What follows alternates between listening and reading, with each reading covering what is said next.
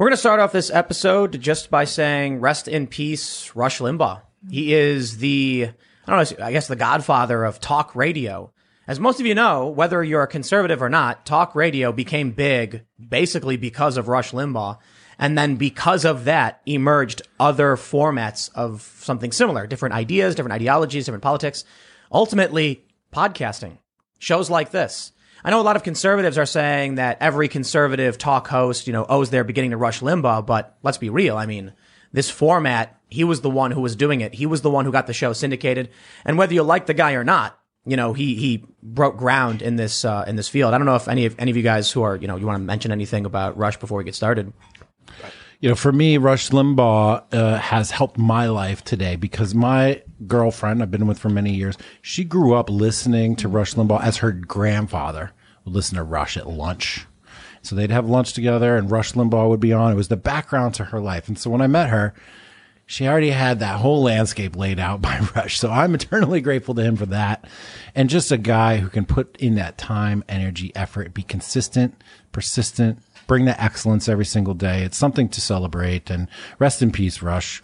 It's a sad mm-hmm. day, sad day for sure. I never really had much of a chance to listen to his work growing up, but I had a friend that, and who his mother also was a huge fan.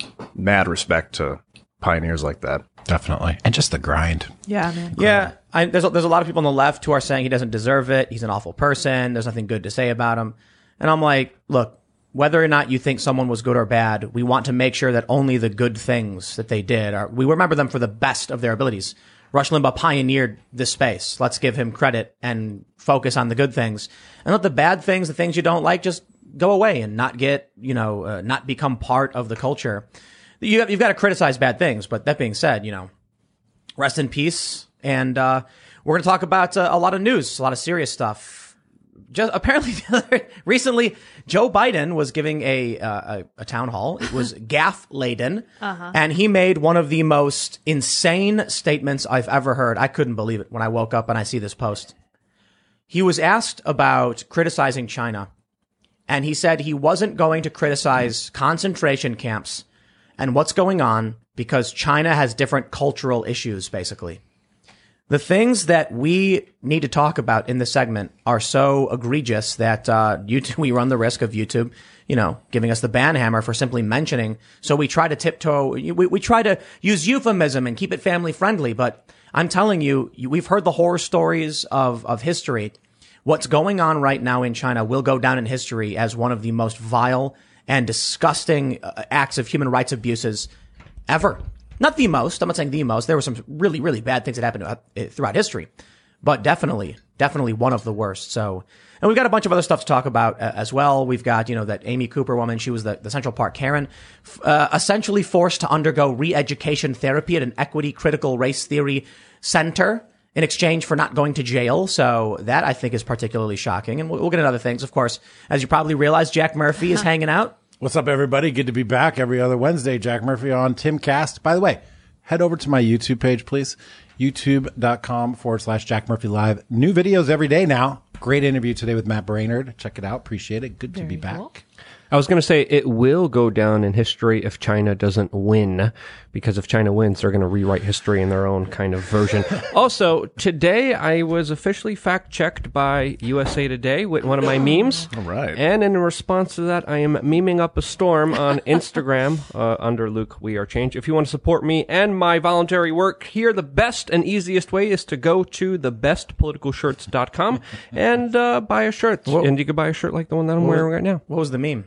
Uh, the meme was a picture of Joe Biden with a huge, uh, like crazy, ridiculous stack of, of executive orders, and it said, "History will show that a dumbass with a pen is far more dangerous than the smartass with a tweet." and obviously, it's doctored. it. And then USA Today said, "No, no, no, he didn't have that many executive orders. I mean, yes, it's cover, it's covering the whole desk. It's ridiculous. It's supposed to be ridiculous. It's a meme. Employees from USA Today who consider themselves journalists spent." Today looking at my Facebook account and saying that meme, you know, people shouldn't know that he had that many executive orders. People shouldn't be joking about this. Cut it off. And, Memes and- are forbidden. I know they're Like they're going after memes. The other day, Twitter blocked this tweet where it said, uh, You stole my heart like a 2020 election. Trump, Trump. And they blocked the tweet. They censored it. You can't reply to it. You can't like it, but you can quote it. I'm like, dude. It's satire. It's But here- comedy. here- but hold on. No listen, more listen. humor. yeah. It was a meme. That one's funny, It was a meme. It was a photograph. Okay. Which means I really doubt they used an AI to scan the language of the image. Someone saw that and was like, mm, voter fraud isn't real and literally banned the, the silly joke that was just making fun of the situation. I'm telling you, they're going to go after art. They're going to go after any form of expression, music, Cultural everything. They. Everything's coming next. So it's not just politics. right now we got Ian hanging out. What up, everybody?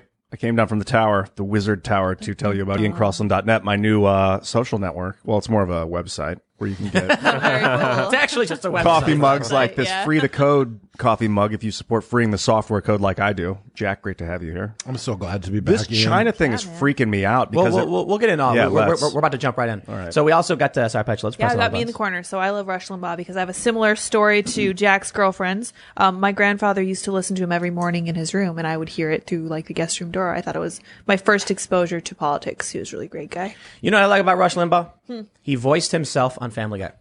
Oh yeah, several times, and even for a full episode. And the left loves to mock that I brought that up. And there's people saying like, "Huh, Tim Pool and his dumb uh, pop culture references." I'm like, yes, regular people in this country who watch Family Guy for the first time was like, "Oh, that's Rush Limbaugh. That's what he sounds like." I didn't know that. Rush Limbaugh did a show, Family Guy, with Seth MacFarlane, one of the like liberal, like most American liberal you can get. Hated Donald Trump, very you know established pro-establishment Democrat, and he actually had Rush Limbaugh come on the show several times, and they worked together, and apparently they were friends. That's good. That's a good thing.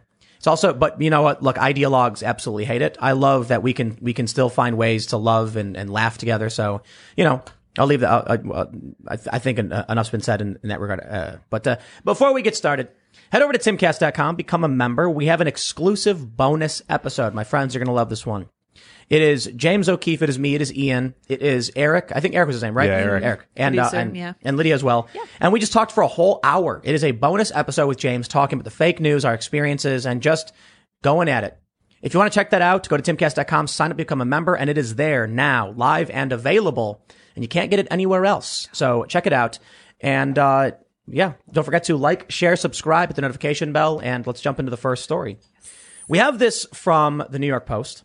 Biden dismisses Uyghur internment camps because we have to keep the language family friendly as We, part we can't of. even say that word. no, we can't. This. Oh goodness. you can't say it. I'm writing it in my journal. Yeah, yeah, yeah, Yeah. yeah. No, no, no, no, no joke. What's going on in in uh, uh, China? We can't say it. But what's, let's just what's the word? How do you? how- What's the first and last letter of the word? It's. I guess. Starts with a C. G? Oh, yeah, it starts with a G. G. Yeah, We can well we we can call them internment camps. Oh, okay. We can call them forceful re-education centers. We can say that women are being held down while men come in and force themselves upon the women. The women are undergoing forced surgeries and other extreme uh, forced sterilization, as well as the forceful. this is tough. brutal, dude. Yeah. This is brutal. I, I, there's some. There's there's more. We should do it in the bonus segment and just be explicit. There's so much more. Joe Biden, when when asked about this, he basically said, "You know, I'm not going to criticize them because you know they got different culture," and What? I couldn't believe it. what? I could not believe it. It makes me think of, and I, I always hate bringing up the Nazis. I feel like they get too much publicity as it is, Sure. but the way that the British appeased them and people, like they voted Hitler Time Man of the Year. Oh yeah, was it and Neville Chamberlain? Was that Neville? Chamberlain was like, give Peace him- in our time. Yeah, yeah. Let's give them the Sudetenland. Is that what it is? And then they were like, and then if we just give them this land, they won't, they won't aggress anymore. And like, if you give these totalitarian regimes and give and give, you just, you're just empowering them. Biden is suckling the teat of communist I don't know China. what to do because the uh, what's the other option? War? I don't know. Okay. Do we remember back when Donald Trump mentioned that we do bad things? Remember? And everybody was so mad that he questioned American exceptionalism, right? That is an interesting case to keep in mind when we look at this because what happened with Joe Biden is that he negated 50 years of American foreign policy, 50 years of American political philosophy, 50 years of us developing this notion of universal human rights based on sort of postmodern American liberal values, which are meant to be universal in nature.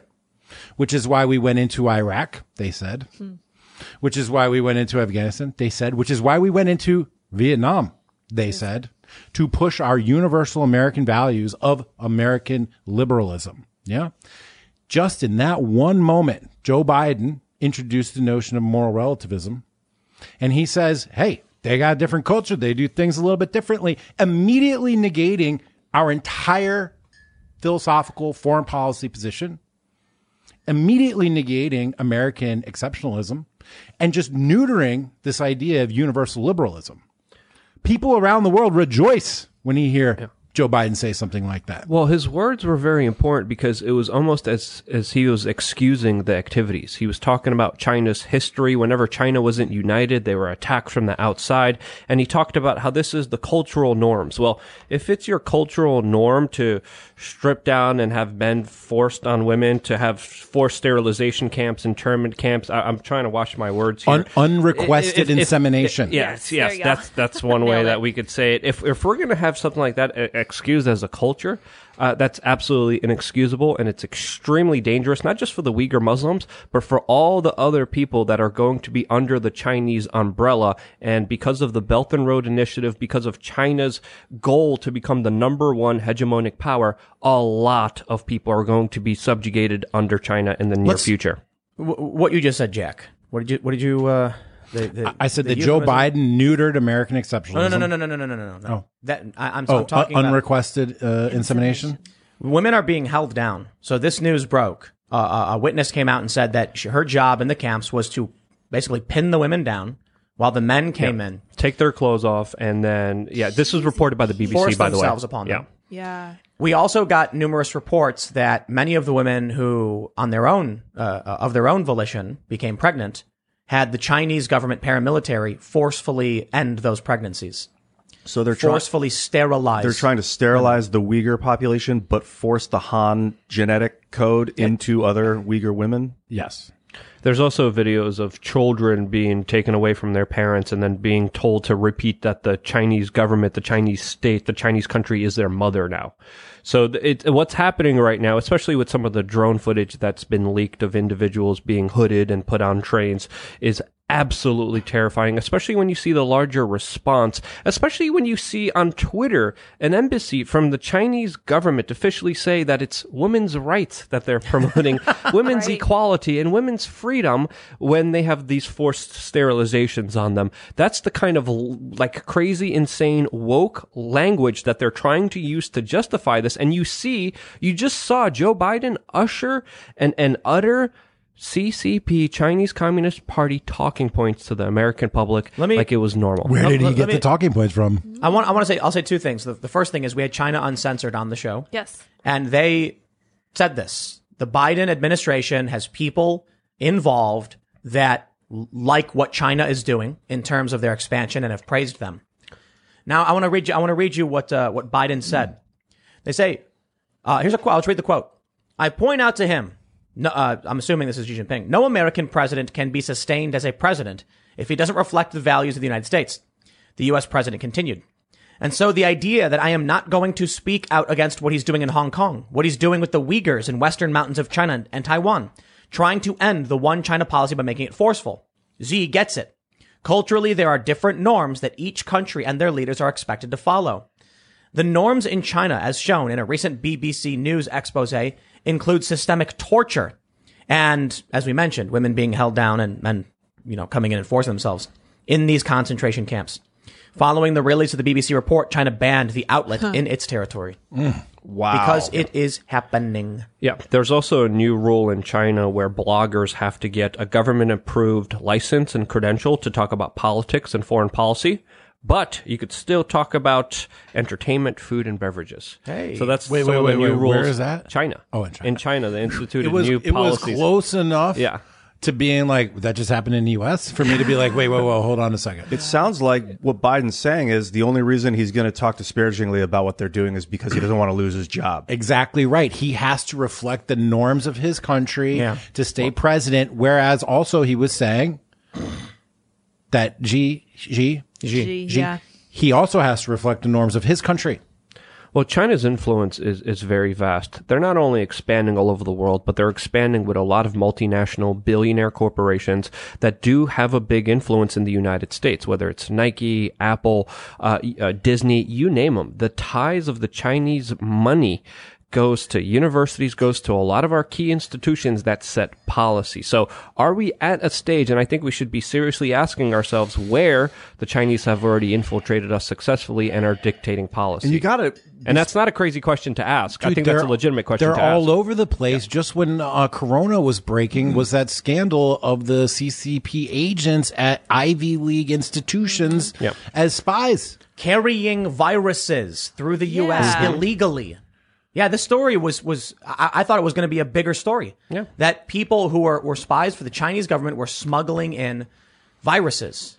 I no hate that- joke. I This- hate that the CCP is considered the Chinese government. That's like calling the Nazi Party the German government, and they like co-opted that country through violent takeover and, and subterfuge. And the, the like Mao's communist revolution basically seized control of that country with a mono party. Well, they rule with an iron fist. They have a social credit score. You say the wrong thing in some, uh, you know, jurisdictions in China, they will take you, put you in a police room, tie you down, and make you apologize on camera, doing unspeakable things to you. Again, uh, it was surprising also to, also to see a response from Naomi Wolf uh, surrounding this particular issue. She wrote that she wanted her vote back, specifically after seeing this video with Joe Biden. She's not the brightest. But but uh, again, uh, another thing I, I did I did a full video about this on on We Are Change, but I talked about this because people are always expecting a hot war between China and the United States because we're already at a currency war, a trade war, and the next logical step is a hot war. But I think the war is already being fought, and it's fought with this larger context of generational warfare. It's here, in my opinion, and if you look at what is happening in our schools, the United States is losing. It's losing badly, not just with the suicide rates, not just with the increases of mental uh, health uh, crisis in, in, in our schools, not just with the increases of depression, but but even with masculinity. You see China actively trying to make their boys more masculine. In the United States, we have a lot of universities, a lot of schools talking about how masculinity is, of course, toxic. And Joe Biden just even got rid of a You guys- directive that, that ends transparency of the Chinese government with their ties to American universities. You guys ever play that video game Civilization? Yeah, I played the original. me too. Civilization Two is All my favorite. It was awesome. But but I have I think what are we on six now? Yep.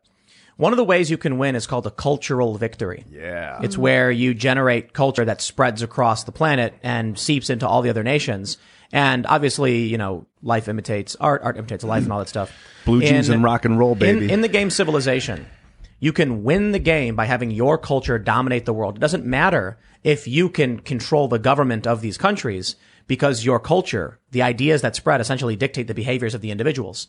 Another thing that happens in the game is that if you have cities that are surrounding other opponent, you know, other countries' cities and your culture is just you're mass producing it, eventually those cities request to join your nation or you can lose your city. I bring that up because it is, it's just, it's just, uh, you know, art imitates life, life imitates art. Culture war, man. Right now in the United States, we have the NBA praising China, defending China. This was a big scandal.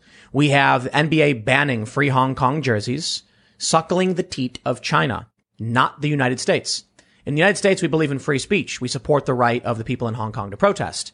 Why would this massive multinational corporation, now surprising, you know, it's funny the NBA has become that. Why would they side with China over us? Because we already lost. That's it. China even released statements supporting Black Lives Matter protest in the United States.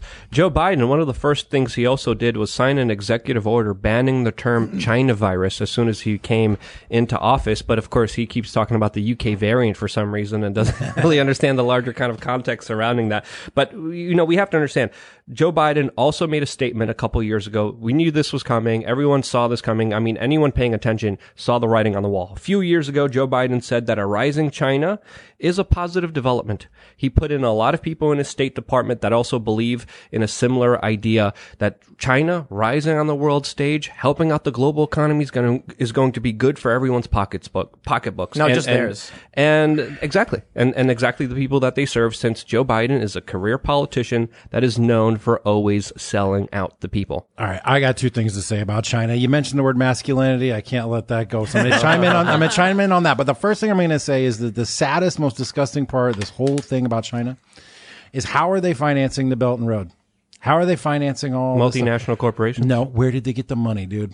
Yeah, special interest. No, U.S. dollars from us, dummies. From all of us buying money, buying things from China and sending them U.S. dollars. They are mercantilist. They have stockpiled U.S. dollars and U.S. assets, and now they're using them to buy up hard assets. So, guys, we have traded ports, airports, you know, transportation hubs, infrastructure for cheap Chinese televisions. Now, the second thing I want to say is if China is advocating masculinity for its men. They know masculinity is a Lindy value. Masculine people build, create, protect, provide, and instruct. That sounds like a winning combination for civilization. In America, what do we do? The American Psychological Association deems masculinity toxic, risk taking, competitiveness, aggression needs to be medicated and therapy and therapeutically removed from children. We have a, a, a, formal demasculinization policy in America to make us weak, to make us less build, less builders, less of creators, less of protectors, less of providers, less of instructors. Whereas China knows that that's where the money is and that's where the power is.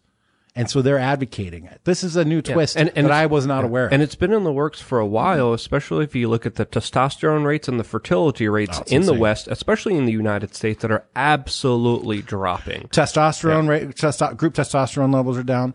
Fertility and sperm rates or uh, you know sperm counts are down. And I got we got railed for this last time I talked about grip strength on this show. did? Yeah, some guy some guy made a video and just was mocking us the whole time. It was like he got like twenty thousand views on it. It was oh, funny. hey, good for him. All about grip strength. Yes, group grip strength is down. Why is that important? Because it is a factor, it is a data point that shows that men are weak. Apparently, hanging from tree branches will help. It really it does, but we don't do that anymore because because we keep Plant our some boys we keep our boys locked up mm-hmm. inside, medicated, restricted, and we tell them that competitiveness and aggression and winning winning is bad. Everybody gets a Who's medal. what's this company you you mentioned that has said to- the masculinity is toxic? Uh, what's the company? American no, the American Ph- Psychological there you Association. Though the largest mental health professional association in America believes that masculinity is toxic and must be treated. Oh, that's gross. It's disgusting. It's everywhere. And by the way, last bit of the rant, it is at the heart of the feminist argument, right? All societies have been patriarchal. All patriarchal societies are oppressive. Where does this patriarchal power come from? Men. What fuels that? Masculinity, masculine energy. How do we end oppression? How do we end patriarchies? We got to eliminate masculine energy. And that is why to be masculine today is to be a pariah, is to be a political dissident. And if you believe in this, come check us out. Liminal Order. Let's jump to this story because it's in a similar vein. This is from the New York Post. Charges against Central Park Karen Amy Cooper dismissed. Now, you may be wondering to yourself, what does this story have to do with masculinity and China and all that? Everything, actually. This is a story of the woman in Central Park where she had her dog not on a leash, and this other guy whose name was Chris Cooper. Strange, they're not related, different names. And he was basically saying, "Put your dog on a leash." She said no. He tried offering the dog treats. She wigged out, started screaming, saying, "You're threatening me." Called the police, and she got arrested and charged with filing a false police report. In order to get the charges dismissed, as the New York Post reports, she underwent a psychoeducation at the critical, uh, what is it, the Critical Theory Center or something to, to- to- like that, where they focused on equity. They say Therapy Center. Christian, who is in no relation to Amy, was telling the woman to leash her dog. Quote, Psychoeducation about racial equity is woven into each therapy session to prompt understanding and reflection. Elizzy, uh, uh, Illuzzi Orbon told the judge of Amy Cooper's time with the Critical Therapy Center in Manhattan. Miss Cooper's therapist reported that she was uh, it was a moving experience and that Miss Cooper learned a lot in their sessions together. Asked if she would speak, she said no. They go on to basically explain this is about racial equity training. That instead of going to jail, she was given the chance to go to the, you know, critical therapy center, the critical therapy center to undergo therapy sessions, hmm. individualized psychoeducation, they called it. In China, they enforce their ideology, which is China above all else. They will destroy you. They will weld your doors shut. They will kidnap you in the middle of the night and they will beat you unless you are 100% for China. China is trying to make, as Luke mentioned, their men more masculine. In the U.S., we have similar things. They're now telling people to go to re-education centers instead of jail, but they're beating you down. They're telling you to hate America. They're telling young men to not be masculine and not be strong. It's flowing in one direction, a direction that ultimately results in China taking over the world stage, becoming the ultimate superpower. And my question to you is this. Would you like to live under Chinese rules? No. Of course not. Of course not. I love how, Well, I love that's how the direction things are going. seriously. When the NBA, oh. when the NBA comes out and you have these stars being like, "Hey man, don't rag on China. They pay me a lot of money." In the pocket of the Communist Party. That means that you, your kids, your family, but you know what? Here's the other thing that's happening. As you mentioned, fertility rates are down. People don't have kids to worry about and they're not going to worry about it. In America, we are I think we are being exploited and extracted. I think the Chinese Communist Party knew Thucydides' trap was predicting a hot war, so they said, "How can we make it so that people won't fight a war?" Well, if they got if they don't have kids, they won't care to fight. This is really interesting. Kissinger developed this concept of limited war after World War II in maybe the 60s or something. Um, and basically they wanted to avoid a hot war, uh, a total war in his words. So they've started making proxy wars. Vietnam was a proxy war. It was a limited war. Um, Iraq, Afghanistan, limited wars. They don't want a total war with China. So now it seems like they don't even want an armed ri- war with China. They just want to make it a cultural war. No, China doesn't want an armed war with us. They're beating us in a fourth generation war right now. They're, they're I, I think even the global banking industry that's So- cartelling this arms race doesn't want a hot war. So if just just just citing the San Diego paper that came out, Yeah. fourth involved insurgent groups, fifth involved psychological warfare explicitly. okay, fine. Fourth and fifth together. But Right. not only that, they uh, have dumped a bunch of fentanyl in our country. They're And designer drugs. It's more than that. yeah, yeah. Where, where, where are these kids up in Massachusetts getting their drugs for, for their raids or for their raves? They go online and they order it and it's made in China. We used to get ours from Holland. It was much more fun back then. But China is polluting our country with drugs. They're polluting our universities with this communist Marxist ideology. They're helping advance this agenda of weakening our men. They're taking over transportation and infrastructure hubs all around the world. They have co-opted, they have co-opted the, the state sport of Indiana basketball.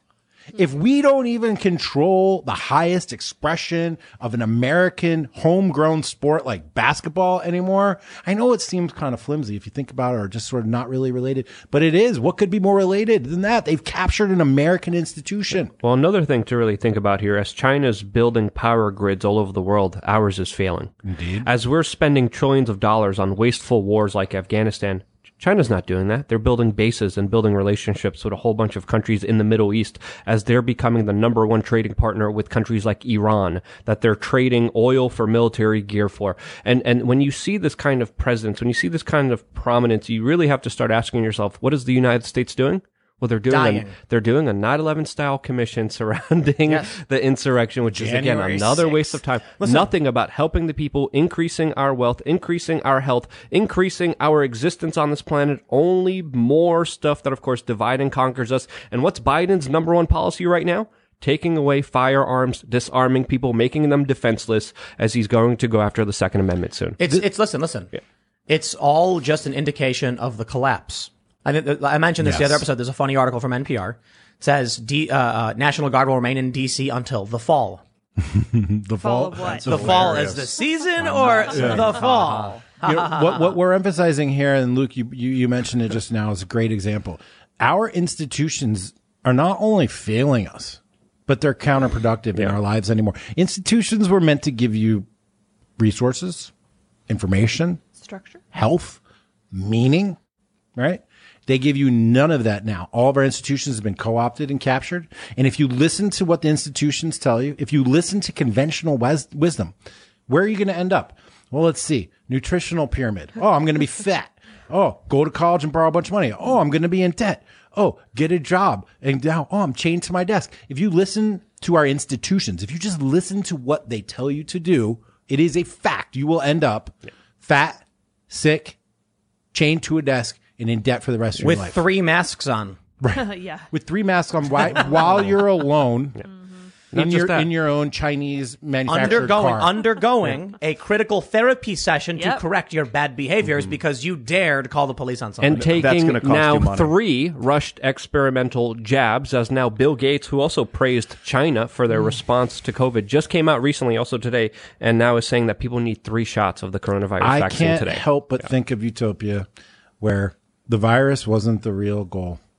It was getting everybody the vaccine to mark them for something else. well, well, are you talking about the original Utopia or the new one? I'm talking about the original. I don't waste my time with that. well, bullcrap the, the, new, the new one was was they, they canceled it because it was freaking people out because the vaccine was sterilizing people.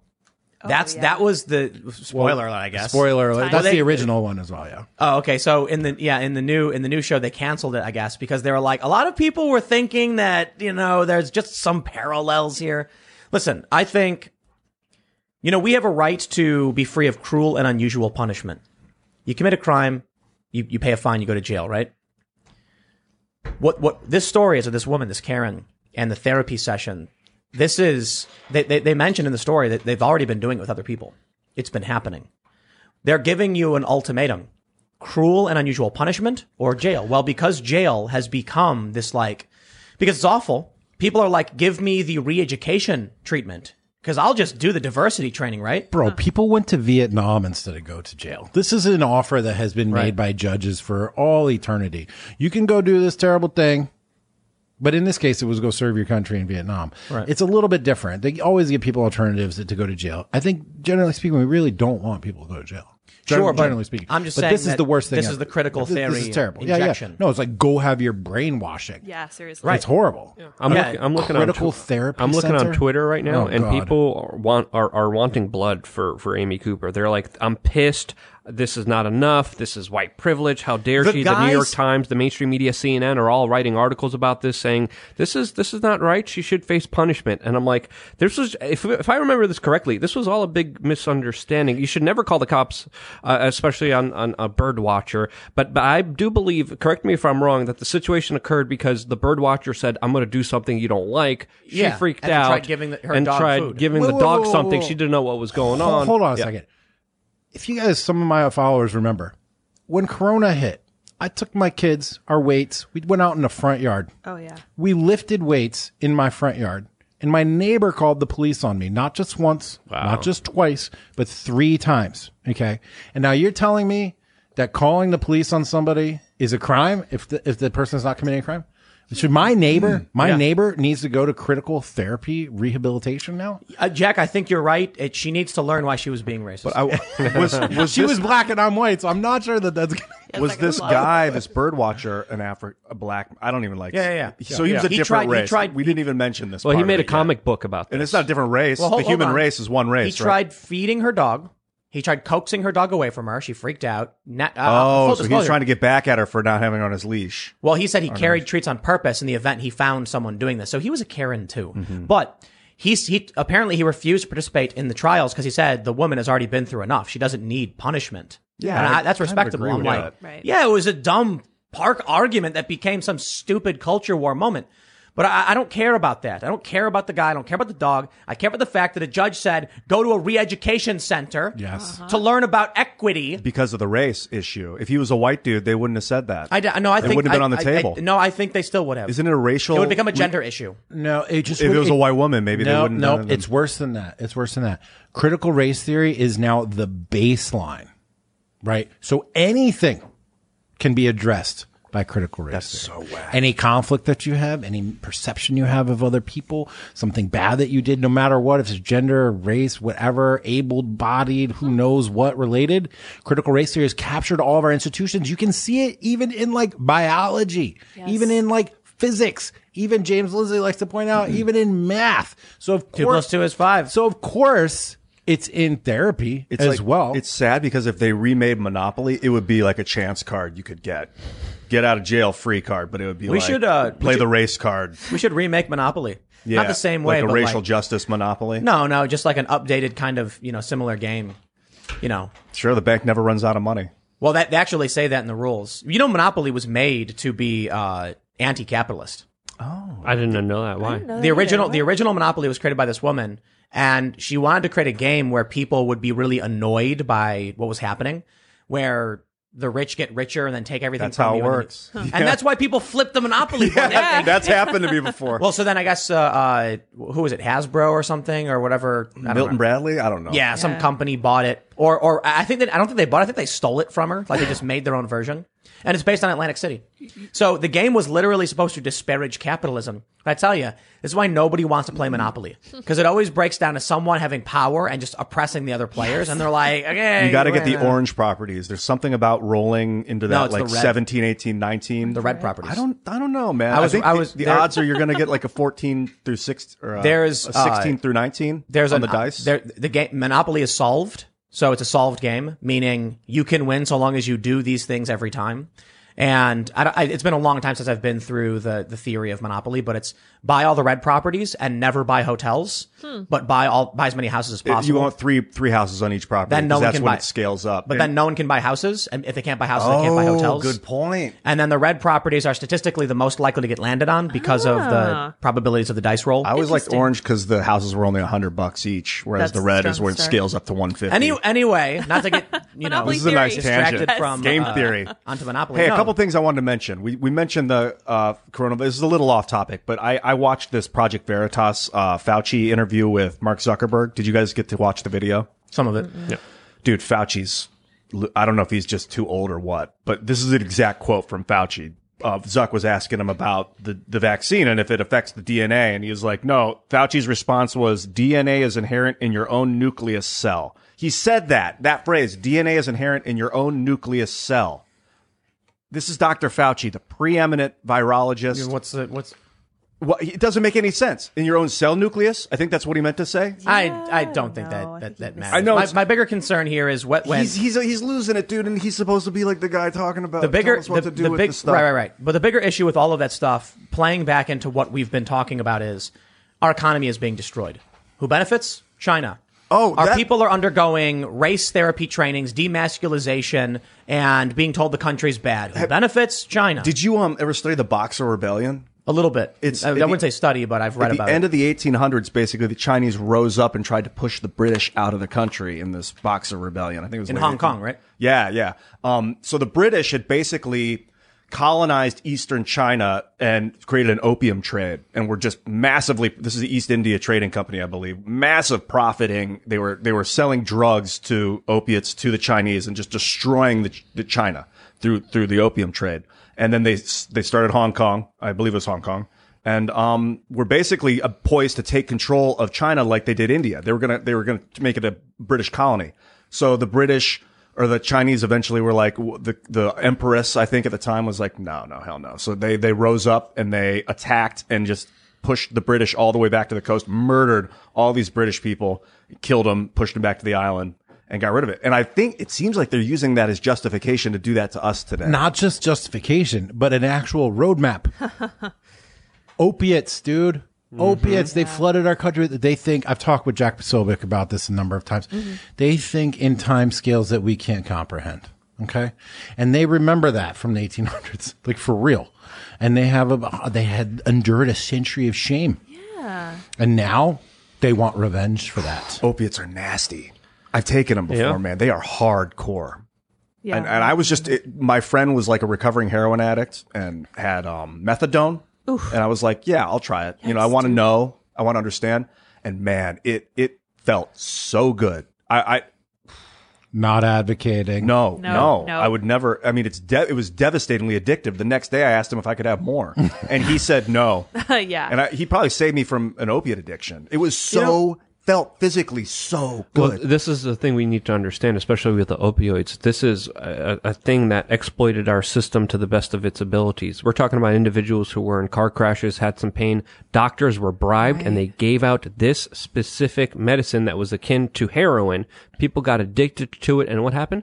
They had to go somewhere else when the doctors cut them off. And that's when they went into fentanyl. That's when they went into heroin. And I've even spent time in then- Mexico. and- well, this, Yeah. this led them Yeah. to the you know it was it was it was this uh, escalation like you, like you said what was it uh, the, the the opiates you know fentanyl Percocet all the stuff Yeah. ultimately leading to a more dramatic result that was detrimental Yeah. to their Uh, lives The- our- voting for Donald Trump Yeah, our medical system was literally kidding but yes, they did that's it. Uh, look, I the it. this is the this. bigger point point here. Our medical system was exploited. By whether you call it the pharma industrial complex or if you believe there was a larger conspiracy, but people were told by their doctors, by the people who they were told to trust, take this pain pill. It's okay. They were overprescribed it.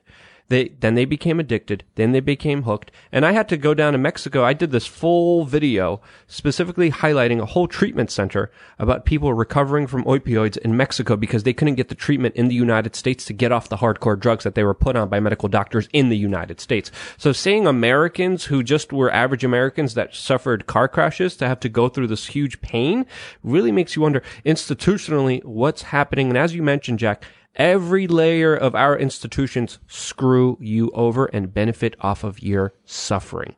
And anything that goes against the institutions, anything that goes against the establishment gets cut now on social media. Uh, it gets attacked by mainstream media and they want to toe the line, keep the line, making you suffer. Forget did you- forget institutions, build networks. Did you know that China underground labs are developing new potent opiates to send to the United States? What? I mean, it only took me two seconds to Google search Oh, this. yeah. It's from 2017. Underground labs in China are devising potent new opiates faster than authorities can respond. And they talk about people in the United States who are catching this, finding the stuff, taking it, getting sick, ODing, dying, and it's being manufactured, of course, in China. This is like legit uh, a roadmap. This is the opium opiate- wars. This is this is it's it's this is warfare. They are poisoning us. And it is it is it is through American gluttony that it's happening.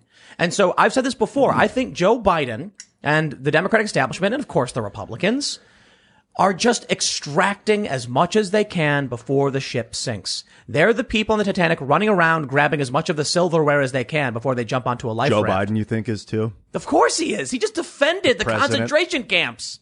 Yes. Tony Bobulinski, a family confidant for the Biden, said he was crooked and and and uh, corrupted by China. They apparently got a what, what was it a five million dollar interest free loan to the to the to the Bi- to, uh, to Hunter Biden after Joe flew his son on government property for a private deal. Why was the vice president using government property to fly his son out for a private deal for his family? Crooked, and now he's defending internment camps. Come on, man. Two plus two equals four. When you I mean, imagine imagine being a, a Uyghur. Imagine being in Taiwan right now. You'd be terrified of what's going on right now. It's and, and they it's are. They're horrible. protesting in support of Donald Trump. Yeah. yeah. Sorry, Ian. Go ahead. oh, you said interest free loan. Does that mean they never have to pay it back? Uh, forgivable. Yeah, interest free forgivable loan. That was So what was reported. Well, you know, call it what you want. It's a bribe. Yeah. He was his son was bribed by the Chinese. his son? His Yeah, son? apparently his family. Who brought his Whole son family, there? Yeah. Who flew him on Air Force Two? allowing his son to get bribed. That's crazy. No, let's be real. We know who the big guy is. We know who the big guy was in those emails. And don't take it from me. Take it from family confidant Tony Bobulinski, who said, that's Joe Biden. He was the one benefiting from this. Why is there an active investigation of Hunter and, and what was it, Ja- Jimmy? Jim's, Jim Biden, his brother? Yeah.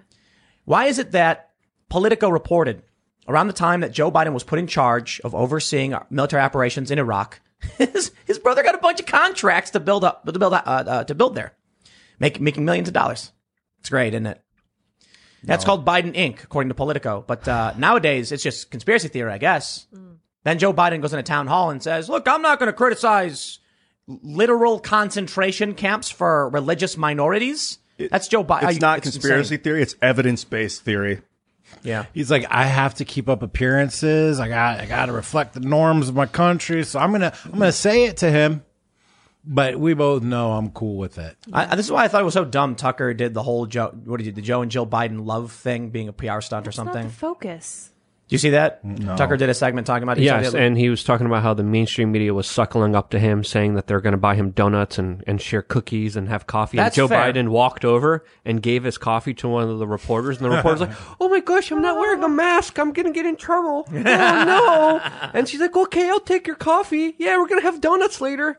Ah. and, and and again, I think Tucker brought up an interesting point because when you look at the sycophantic love affair that, that the mainstream media has with Joe Biden, when you compare it to what they did with, with, with Trump, it's a complete 180. We also had ABC News and Newsweek literally, unironically, put out two full page articles about, yes, Joe Biden playing Mario Kart with his family. That's it. That was the whole article. so- so nothing else. Are we nothing else. He Are we, picked are we allowed to point out that uh, you know people are dying of COVID while Joe Biden plays video Exactly. games. We should. 27 Let's- 9 Yeah. 11. That's, the, that's, what the main, that's what the mainstream media did. They were like, Donald Trump's playing golf as hundreds of thousands of people Right. are dying from COVID 19. Meanwhile, they're like, look how great and cute uh, Biden is playing video listen, games. Listen, listen. It's one thing to criticize the media for being biased, but can we criticize them for funding terror?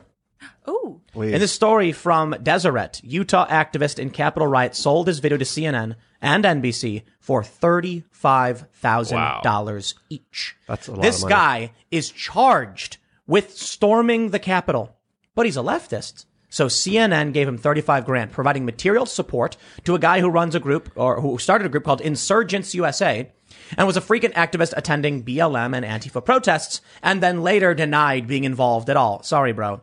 But it's, you know, what I find funny is you can be, uh, you can be a moderately liberal individual.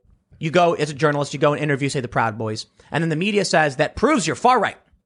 You can actually start a leftist insurgent organization, go to BLM rallies, go to Antifa rallies, and then as soon as they report on the negative things you did, you say, "Oh, actually, I'm not involved." They go, "Oh, okay, we'll take your word for it." There you go.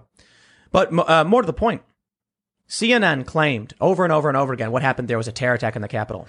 Yet they were the ones immediately after it happened who provided thirty-five thousand dollars to one of these guys to the to the who to was of- cheering it on during one of the Telling most people to scariest burn it moments down. as a woman got shot in the whole melee that he was a part of creating. and he was screaming like she's dead, she's dead. And thirty-five thousand dollars. I mean, I, I covered a lot of crazy protest footage, and I have some of the most wildest footage. I had news organizations come to me try to offer my stuff. Thirty-five thousand dollars is an absurd number. do you know in what my the video? opinion. Do you know what he sold? Yeah, the shooting video. Yeah, it was the video of the woman who lost her life. So he had the exclusive footage, and he got seventy thousand dollars for it. There's got to be some kind of criminal statute for this, right? This this this was this was uh, evidence obtained in the commission of a crime. This was an individual who was breaking the law and filming himself breaking the law. And CNN rushed out full speed, not only to put the guy on air, they put him on air and claimed he was an activist. They bought the footage from him.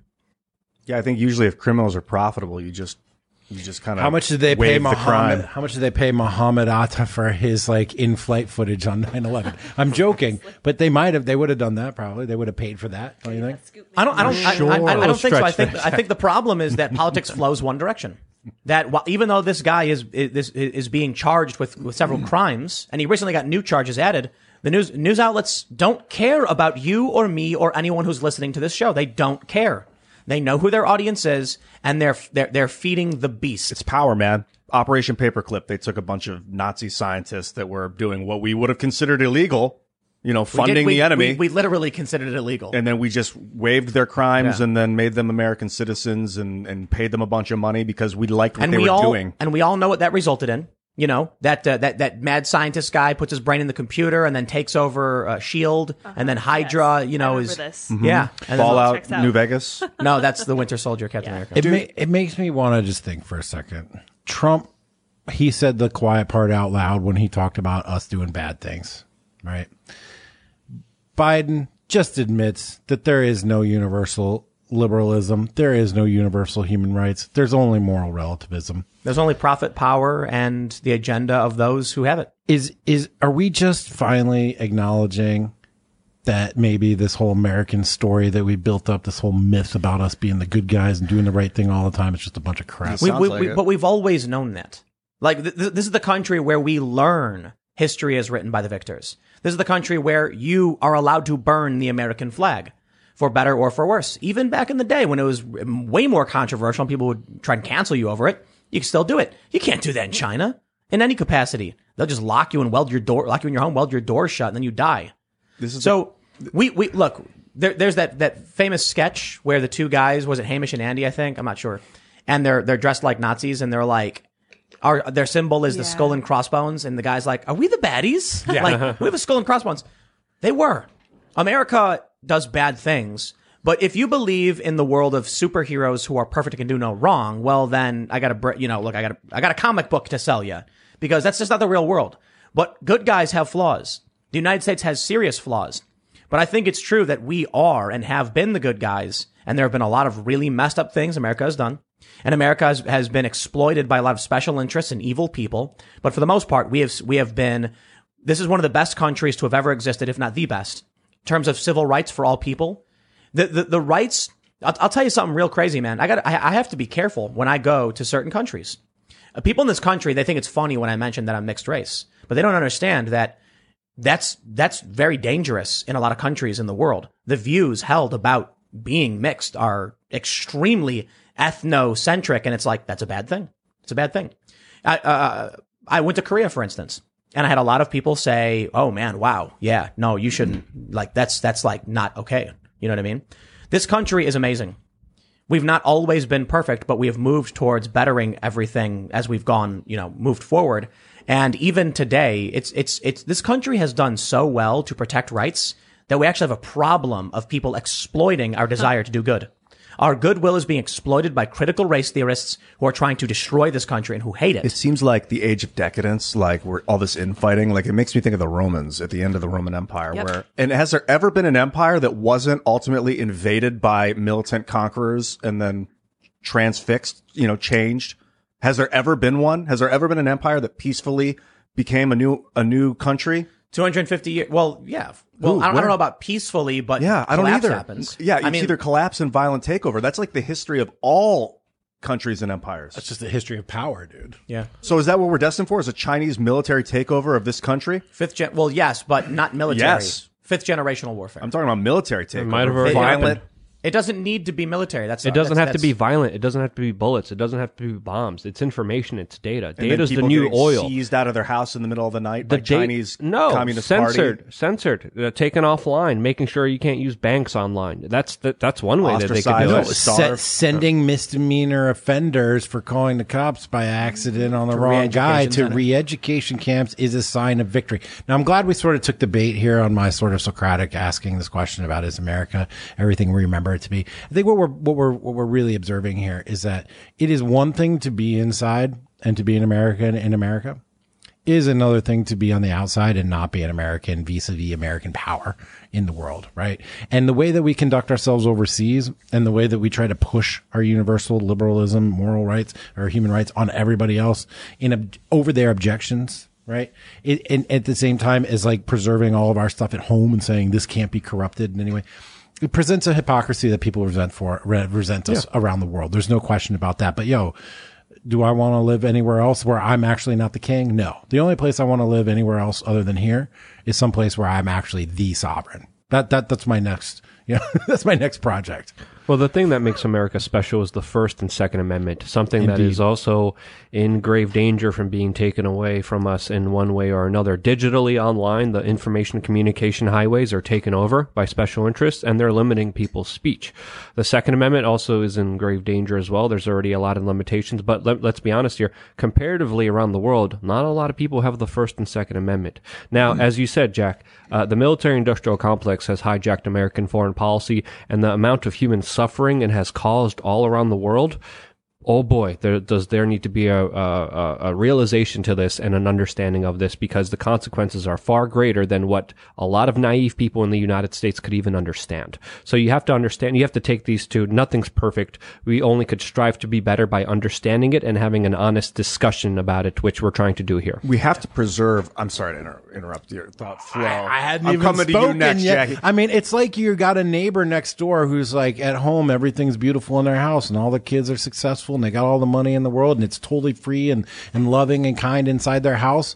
And then they're the biggest jerks you ever met in your neighborhood, and they're killing everybody who doesn't think the way that they do. That is a dichotomy that is really hard to square. That is a that is a contradiction our actions collectively as a nation represented on the world stage don't necessarily jive up with our theories on and our ideas of, of who we are at home. This is why I think we got to vehemently protect the Constitution because there could come a day when the U.S. government is so hands off and disregarded of the Constitution that they allow extradition of American citizens to China for well crap talk in the but Chinese what government. they've already done is allow the Constitution to be subordinated to terms of service. Right. Corporate terms of service now supersede the Constitution. yeah. I'm, so I, I, got, I got- I got a question though. Uh, in Chicago, for the longest time growing up, you couldn't have guns. Like, basically, period. You just couldn't have them.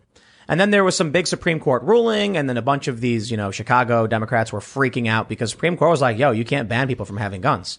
So all of a sudden, businesses started putting signs all over their door, you know, all over the stickers on their doors. No weapons allowed in this business. No weapons allowed in this business. So now you can have a weapon, but if you're walking around with it, you're not going to be able to go into any buildings. Not legally, I guess they could kick you out. I'm, I'm curious about like private roads. Could, could, it- could someone who owns a toll road, private road, say you can't bring weapons on this road? We'll kick you off. We'll, we'll ban you from using it. The, the, The- ro- the- just real quick, the reason I bring this up is if we're moving in a direction where you know our speech is now subjected to terms of service and we don't use the public space anymore, will there eventually be a time when other elements that are protected by the the Constitution go private and then we no longer have those rights? Courts, policing, etc. Well, it's happening right now with the way that we talk to each other. Free speech in the same way. The terms of service are superseding the Constitution. They're abridging your rights, First Amendment rights. And the government seems very happy to allow that to happen. As a matter of fact, don't you think that the folks on the left in power in the United States government they look to this censorship that is taking place, these new terms of service that supersede the Constitution. They're actually getting the work done that they wish that they could accomplish through the government. They are silencing their political opposition.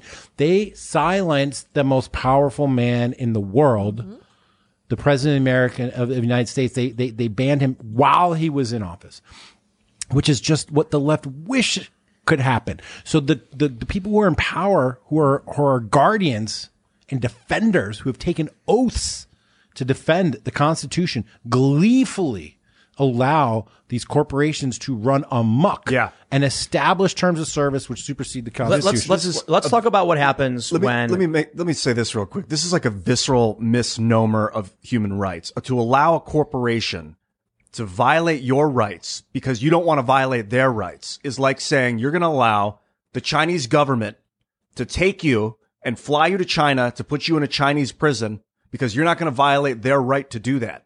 We have a government to protect our rights. That's why it's in place. My rights, So- your so- rights, so- our rights. so here's not what- not corporate rights. Those aren't even people. Nah, that's not So- what the Supreme Court said. So here's what happens when you end up with government versus out of control tech. From CNBC, Facebook will ban Australian users from sharing or viewing news or viewing news. I want to show you this tweet we got from Ian Miles Cheong. He says, Rip Quillette. For those that aren't familiar, Quillette is a magazine based in Australia and they're fairly anti woke. They oppose critical race theory for the most part, but they do offer up just kind of a free thinking space for people to debate ideas.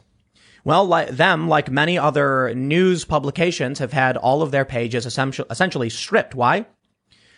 What's going on right now with news in around the world? There's a big argument over whether or not Google and Facebook have destroyed news.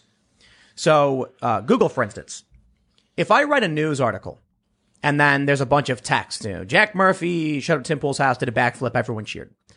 Double. I, I'm, I saw I'm- it, It was a double backflip, right? So I'm writing this article because I want you to come to my website and I want you to read this and in turn get exposed to advertisements for which I make money. Google scrapes all of that text and just publishes it on Google. So some people just read Google News, don't go to the site. The site doesn't get the money, but still did the work.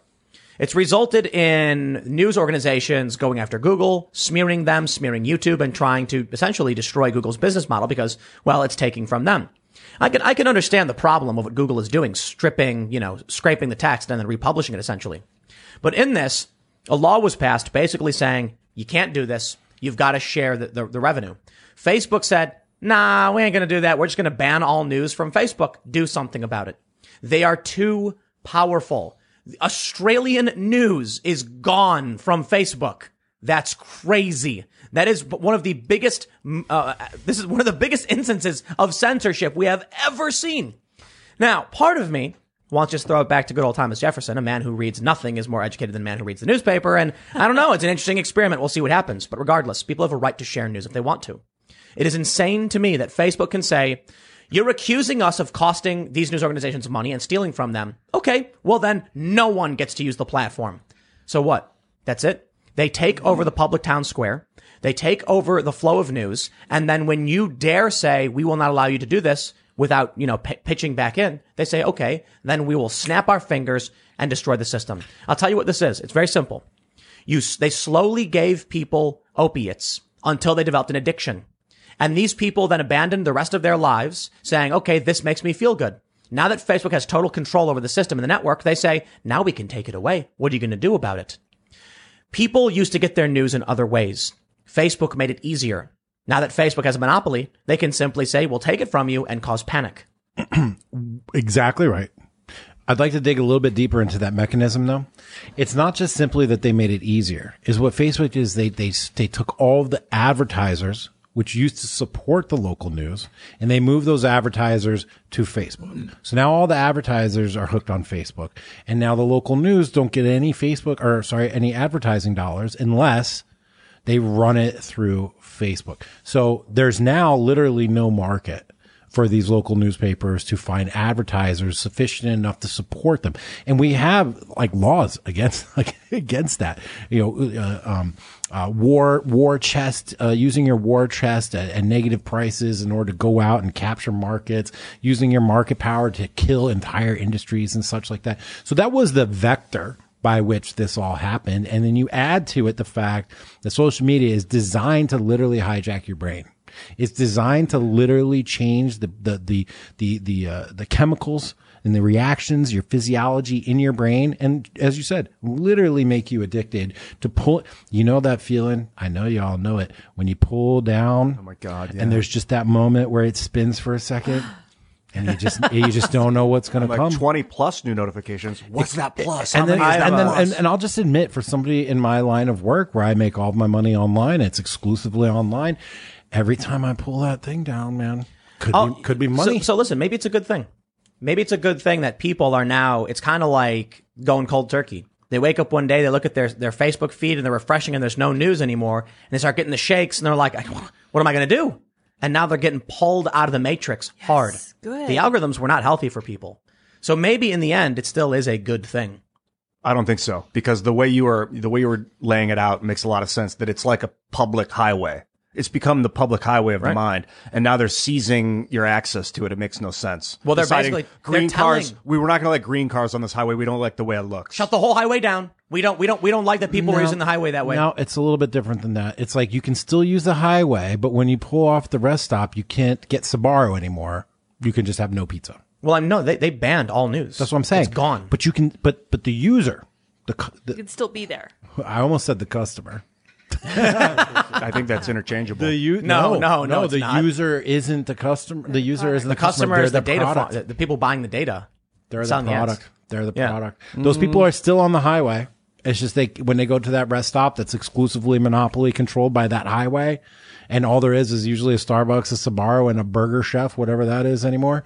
Like they're all gone now. They just so they pull off at the rest stop. There's nothing there, so now you're just hungry. yeah, you have to use Facebook food only. And and and the, be- I guess a way to put it is we used to just stay on the highway and get our food from there, and many people eventually forgot the restaurants they used to go to. Yeah. And now one day Facebook says, "Oh, y'all y'all want a cut of so so they're, they're these companies are using the uh, the highway that we contribute to, and it's caused damage to the rest of the economy. And so when we come in and say, "Yo, we've got to rectify this because it's destroying things," they say, "We'll just take all your food away." Then what will you do about it? I imagine this is costing Facebook money. This move that they've decided to to, Oh, yeah. to ban all news. So I'm I'm guessing that this is a gambit that they hope doesn't become permanent. Right? This is this is a way of them being like, your law is dumb. Watch how dumb it is. Yeah. I don't think Facebook cares. They, Watch the how face, money Facebook has already said they want to get rid of politics. They want to mm-hmm. de-rank political content. So they're like, good. I, I think they they make so much money they can afford to tell an entire government, an entire nation, "f you." That's amazing, right? You see what happens when these when these companies become too powerful. There, there, there, there. Look, there is a, a pro and a con, right? Government is not perfect. Government does a lot of really, really bad things. So you need private companies and competition to help make things work. And then you need governments to kind of referee. We can see the worst, you know, we can see really, really awful things come from governments. We've literally just been ragging on China's government for a long time. Australia's moves are not perfect. The problem is corporate power is also, when it's unchecked, really, yeah, it's, it's what's the difference? Government means to control the mind. Govern meaning control. Mind meaning meant meaning mind. And it's it, that's basically what is the mind control of the day. Sometimes we give our power to an institution that we've created through paperwork, like the U.S. government. Sometimes it's the dollar that people are obsessed with. Sometimes it becomes social networks that are guiding what you can see and can't see. And that is the government of the day, are these social networks and money. It just depends on how, how zealous you are, I guess. But these, these things are controlling our daily thoughts. They're, they're allowing us access to what they want. It's crazy that Mark has that much control. We we didn't elect him. It's not a U.S. Yes, we did. Oh, we funded. all elected Mark in charge by using the GD product. Yeah. This is the part that I can't get away from, guys. We all used the product. Yeah.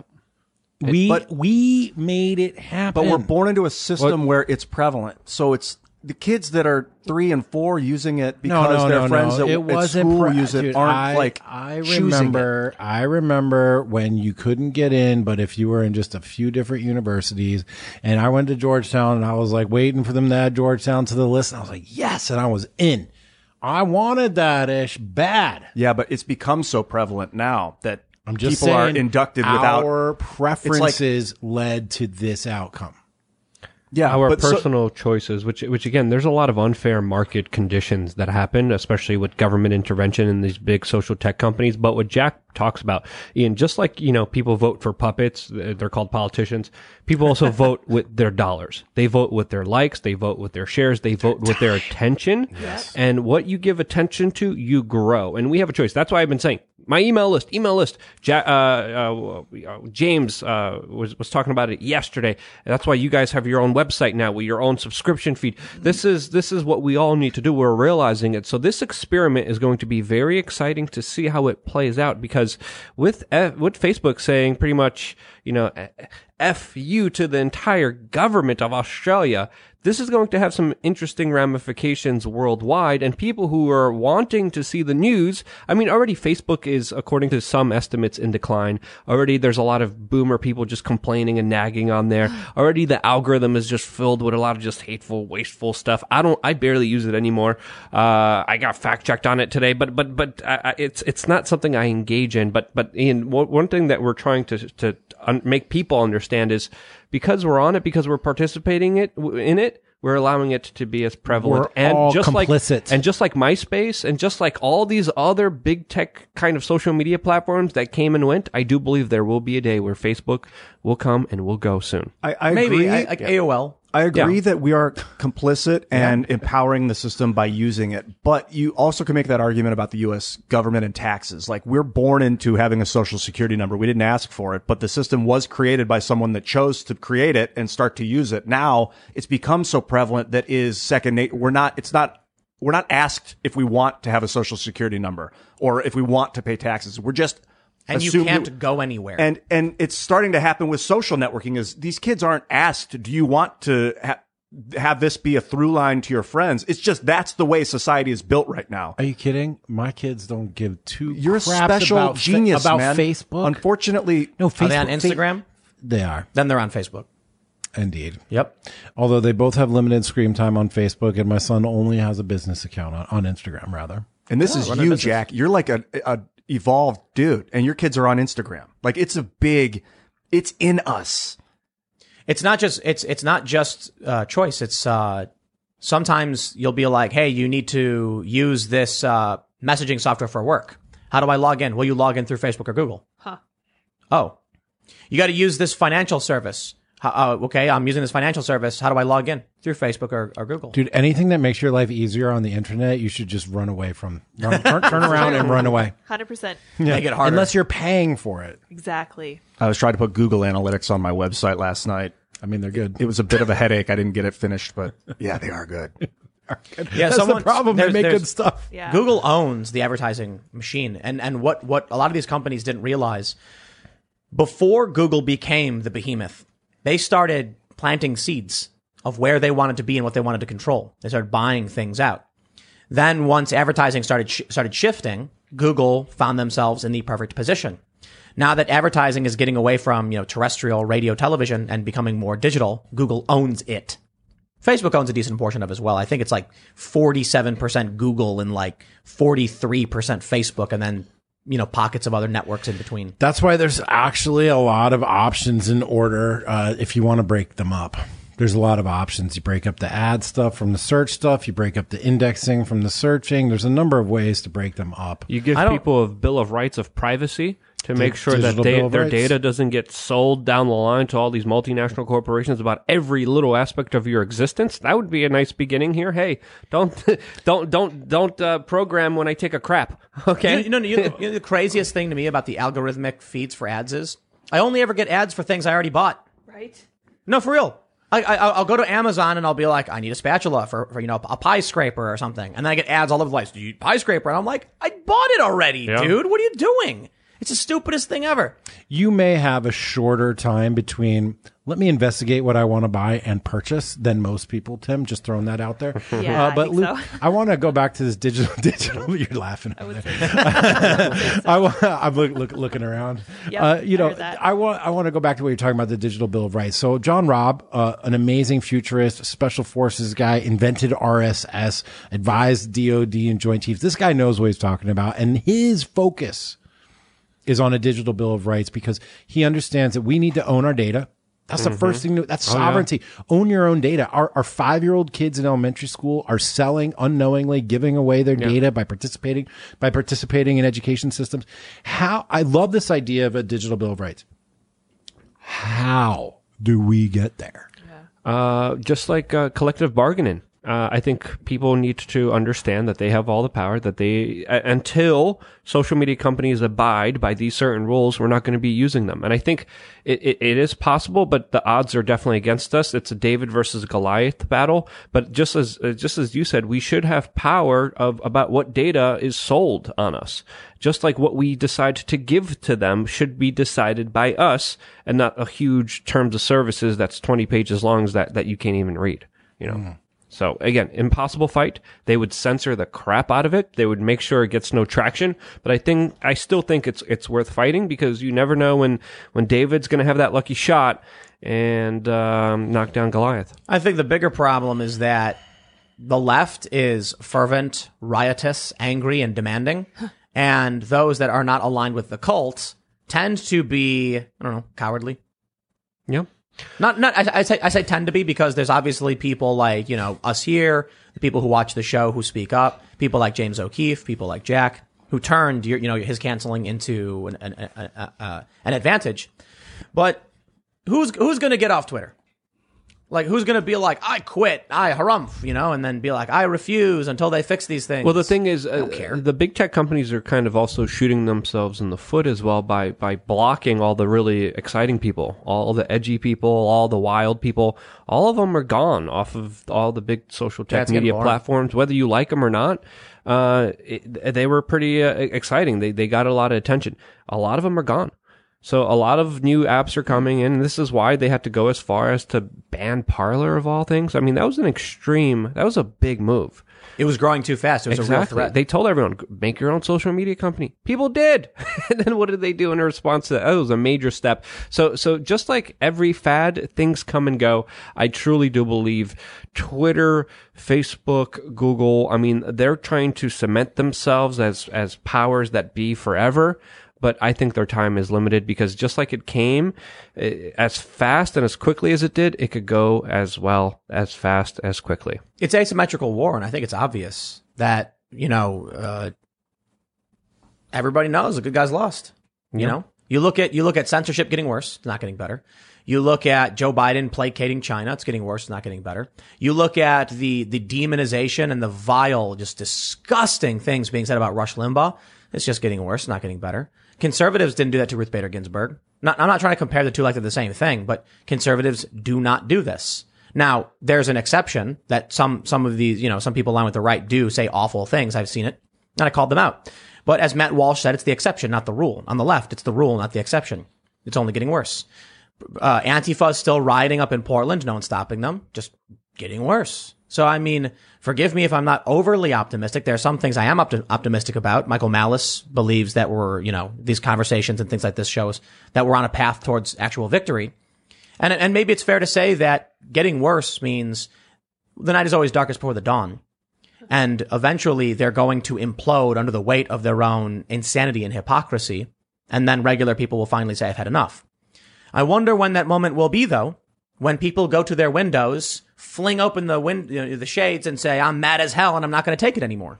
It takes a crisis. It takes trauma. It takes a serious personal traum- traumatic experience in order to break people free of ego invested mental models and narratives that they've adopted, right? Your mind is the battle space right now. Your mind is the battlefield. If you don't actively occupy your mind, defend it, and fill it with the ideas of your choice. They will be, it will be filled by other hostile actors. We're all connected. We all have permeable uh, barriers that might as well not even exist. Anybody can inject any old idea into your brain that they want, and they're taking control of your behavior through mind control. So it takes personal trauma to cause people to even reflect on whether or not their choice of mindset choice was healthy for them and then to go through an experience where their ego detached from this this mindset That is a real phenomenon that must take place That's why I really do believe that there is a bigger agenda, whether it's the algorithm or the newsfeed, to keep you in this negative thought loop, to keep you afraid, to keep you hating each other, to, to keep pushing this kind of race baiting, divide and conquer agenda. And it's not just about race; it's about uh, your your sex, your your identity, your gender, your health, all these other ideas that they could find that they could f- make you fight each other or hate each other over. They're exploiting to the fullest extent. And and as you mentioned, Jack, uh, your your mind is, is like a muscle and you get to choose whether you're going to be optimistic and positive or pessimistic and negative. And those choices are absolutely crucial. And when your perspective of the world is controlled by a few tech oligarchs, by a few billionaires, it's in their best interest to make you believe that all hope is lost, everything's very negative, everything's very bad, and nothing, go- nothing ever good is going to come out of anything. Resistance is futile, as they said in those Your big Hollywood technology and culture will be assimilated. Exactly, and and and in reality, Or they, they are they are a lot more fragile than we even know. This supports my theory of humility and why self trauma is imposing trauma on yourself is so important by hu- humiliating yourself in front of people is similar to working out. If you don't create muscular trauma by working out, you will have trauma imposed on you from the outside because you will become so weak that you can't handle it. And it's the same way with your mind. One, one, one, one way to, to expand on that is if you don't, when you, and when you exercise your arm, right, you're damaging the proteins in the muscle and then your body replaces it, makes it stronger, makes it better. Depending on what you're doing, you're getting muscle memory. If you don't develop that and you become feeble and out of shape, the trauma could destroy you outright. So you need to harden yourself to prepare for when somebody might come and run full speed and punch you in the gut. Jordan Peterson. what we're talking about Is that, is that what he says? no, that's He says not take a what he punch says. to the gut Yeah. like Houdini. He totally says exactly that. what we're what we're talking about here the secret sauce in all this is intentionality Yeah. Are you going to be passive? If you are going to be passive, you're dead. You're dead. Mm-hmm. You're sick, you're fat, you're chained to a desk, and you believe in an ideology that wants you to commit suicide, basically. Is, isn't this the crazy thing though about the Great Reset? Right. So one of the problems right now with this Great Reset stuff is that all the lockdown that we're the, the, lockdown stuff we're seeing is making people horribly out of shape. Their like blood levels are getting worse. They're sort of decaying in their own homes. But there, if, if the idea, this is why I don't trust these people and I think they're lying. If the idea was truly to not own anything and be happy, minimalism. I actually am a fan of this. I love the idea that we find happiness in just walking through the forest and maybe just rolling up your sleeves and doing a good day's hard work. I'd love if that was, you know, the movement and the idea. That behavior would make you stronger. Instead, they're calling it the Great Reset, but then locking you in your house so you can't get sunlight, you can't get proper exercise, and you wither away and become depressed, angry, and feeble. Yeah. Encourage you not to engage in behavior that aligns you to the spirit of the universe. The spirit of the universe is to create, is to build, is to expand. If you can align yourself with the energy of the universe, you will find yourself in alignment with the universe. It's part- at peace. I also find it devastating that people are getting censored off social media with varying opinions because it's this traumatic conversation when you have two opposing views and the, the visceral tension that's created. That, that strengthens us against, you know, future conflict. It's like it's like we're all in an MMA match. You know, it's like you're watching, you know, Conor McGregor and he's fighting Mike Tyson, and then Facebook throws a bola, a, a bolas into the ring and tangles up Conor McGregor's legs, and he falls down, and Mike Tyson starts hitting him, and you're like, he didn't really win. You know, it was Facebook who threw the, the was it called the bolas? That yeah, what it's the called? bola, those two Bolo, bolo, Oh, I thought you were rocks talking with about the rope Ebola. attached. bolos. It's like two two like weights on a rope, and then it wraps you wraps Ancient around your legs. weapon, yeah. I'm I'm I'm I'm actually trying to make it as silly as possible, but no, it's legit. It's like these two ideas have entered the ring and they're fighting for the championship, Right. and then someone's literally throwing weights at you know to, to cripple one side so the ideas don't win. If Interesting. if if your ideas need uh, uh, uh, someone to basically cheat for you, they must not be good ideas. Yeah, or prevent the fight entirely, which is even Right. probably even Even worse, worse. than well, one. Yeah, it's like they, they take they take Conor McGregor tat, out, right. And then before he can even go in the ring, they're raising Mike Tyson's. You know, he's he's won. I, I know they don't fight in the same discipline. That's point, part Yeah, of the joke. to, to continue the hippie, the hippy dippy stuff that Jack was just Get talking about, because you are it. talking about a lot of hippie stuff. Here for it. that, uh, Intentionality, here for intentionality. I, I may see it a little bit differently, but I agree on the baseline of it. Your intentions, I don't think that needs a, more of a conversation here because your intentions absolutely matter. And we're living in a society that's quick hit, dopamine hits, get whatever you can, get the likes, get, and, and people don't really think about the long term intentions. What do you intend to be? What do you intend to do? People don't set goals. People don't set directives. Th- People are not even in a mindset to take a step back and realize who do I want to be? Who do I want to represent? They're caught in this cycle that the special elites want you to be in, and then you're stuck being someone that you never even intended to be to from the very beginning. Things like meditation, things like gratitude, taking some time off, even just to sit back. Hey, hey, hey, hey! I called you out on it first. Uh, I, I, I, you know, taking some time to even just breathe deeply and, and not to think and let things come to you. No one does that. And I think the more we could do that, the do. better off we would be. I mean, I do it. I do it every time You know, before I go uh, on the show. And it's incredibly important for me and my mental health to be able to literally take 10 minutes, at least 10 minutes, do a guided So- meditation on focus, on peace of mind, on clarity. And it really, really, really is key So towards what- your what- intentions and your goals. What helped me a lot, I think, with starting my business and getting my work was playing RPG video games when I was a kid. Me too. Because you start, you're level Hippie. one. You have, oh, this is more like nerd, I guess. You have no items, Nerd. you have no weapons, and then you're given the wooden sword, you know. You have three hearts and a wooden sword. Well, you've got to earn the next heart. The game is difficult. You can win some of these games. Wh- What game was I playing? I was playing, uh, um, uh, Immortals. What is that game? Fenyx Rising. It's a new game. It's a PS4, PS5. Awesome game. And I'm, I was, I really enjoyed it because you can kind of just go where you want to go. And whether you actually level your, your character up and get them the, the abilities they need, if you have the skill, you can actually defeat some pretty serious bosses. And it was like, I, I was fighting one boss and I'm like, why don't I just go level up? This is like taking forever, but it was fun, right? I grew up playing these video games. And so my approach often when in, when in doing anything was always, am I like what's the level up? What am I acquiring? What what do I have and what am I going to gain? When you play these video games, you don't just start and then be like, "Okay, I want to be level 100 with the best items in the game." It just doesn't happen. You can't do it. You start, you get the wooden sword and 3 hearts. You want to get the level up sword, you got to get the 5 hearts first. This is and you know, NES Legend of Zelda. You have to go through it. The other thing that helped me was skateboarding because you can't cheat. You can only prove to yourself you've accomplished it. If you want to lie to others, fine, but you don't get the dopamine. You don't get the, the accomplishment. So in everything I've done, I've not thought about, I want to be the CEO. I've thought about, I'm at level one. What's level two? What's the next step I got to do? What's the, what's the, you know, the first step in the journey of a thousand miles? What do I have to do?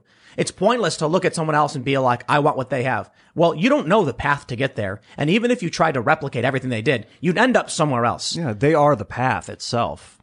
We are the path we have taken. It's not the, it's not the end. It's the journey. I, I think this conversation about intention is amazing because I we were talking about good and evil and what what that actually is. And I think destruction isn't inherently evil, but if you intend evil through destruction or creation, then there that's where evil comes from is your intentions.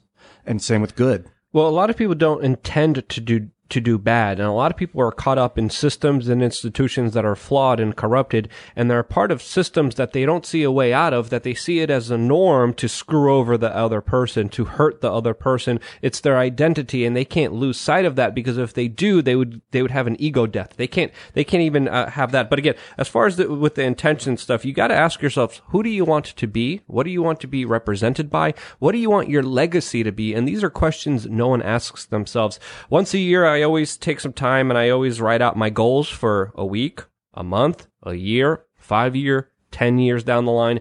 I want to make sure that I'm on a path in my life and I update it every year where I'm going in a positive direction, always upgrading, always doing something that's, that's keeping me focused on my mission and, and having uh, this kind of energy within me that, that is happy and content with me as a human being. I think you're right that people don't intend to do evil. I think that's No, pretty they never do. But I think maybe a lack of good intention is evil. A lack of I intention. uh, think you're lack wrong. of intention is when evil will seep in No, from th- these listen, outside listen. sources that are creating your intention for you. Is it is it evil to uh, uh, dance on the grave of people who die? Yep. Is it is it evil to post It Depends on why you're doing it. for for internet points? Oh, ye- for for yeah. followers. And so all of these Kind people on social media who are mocking the pain and suffering of a family who just lost someone to cancer, is that not evil?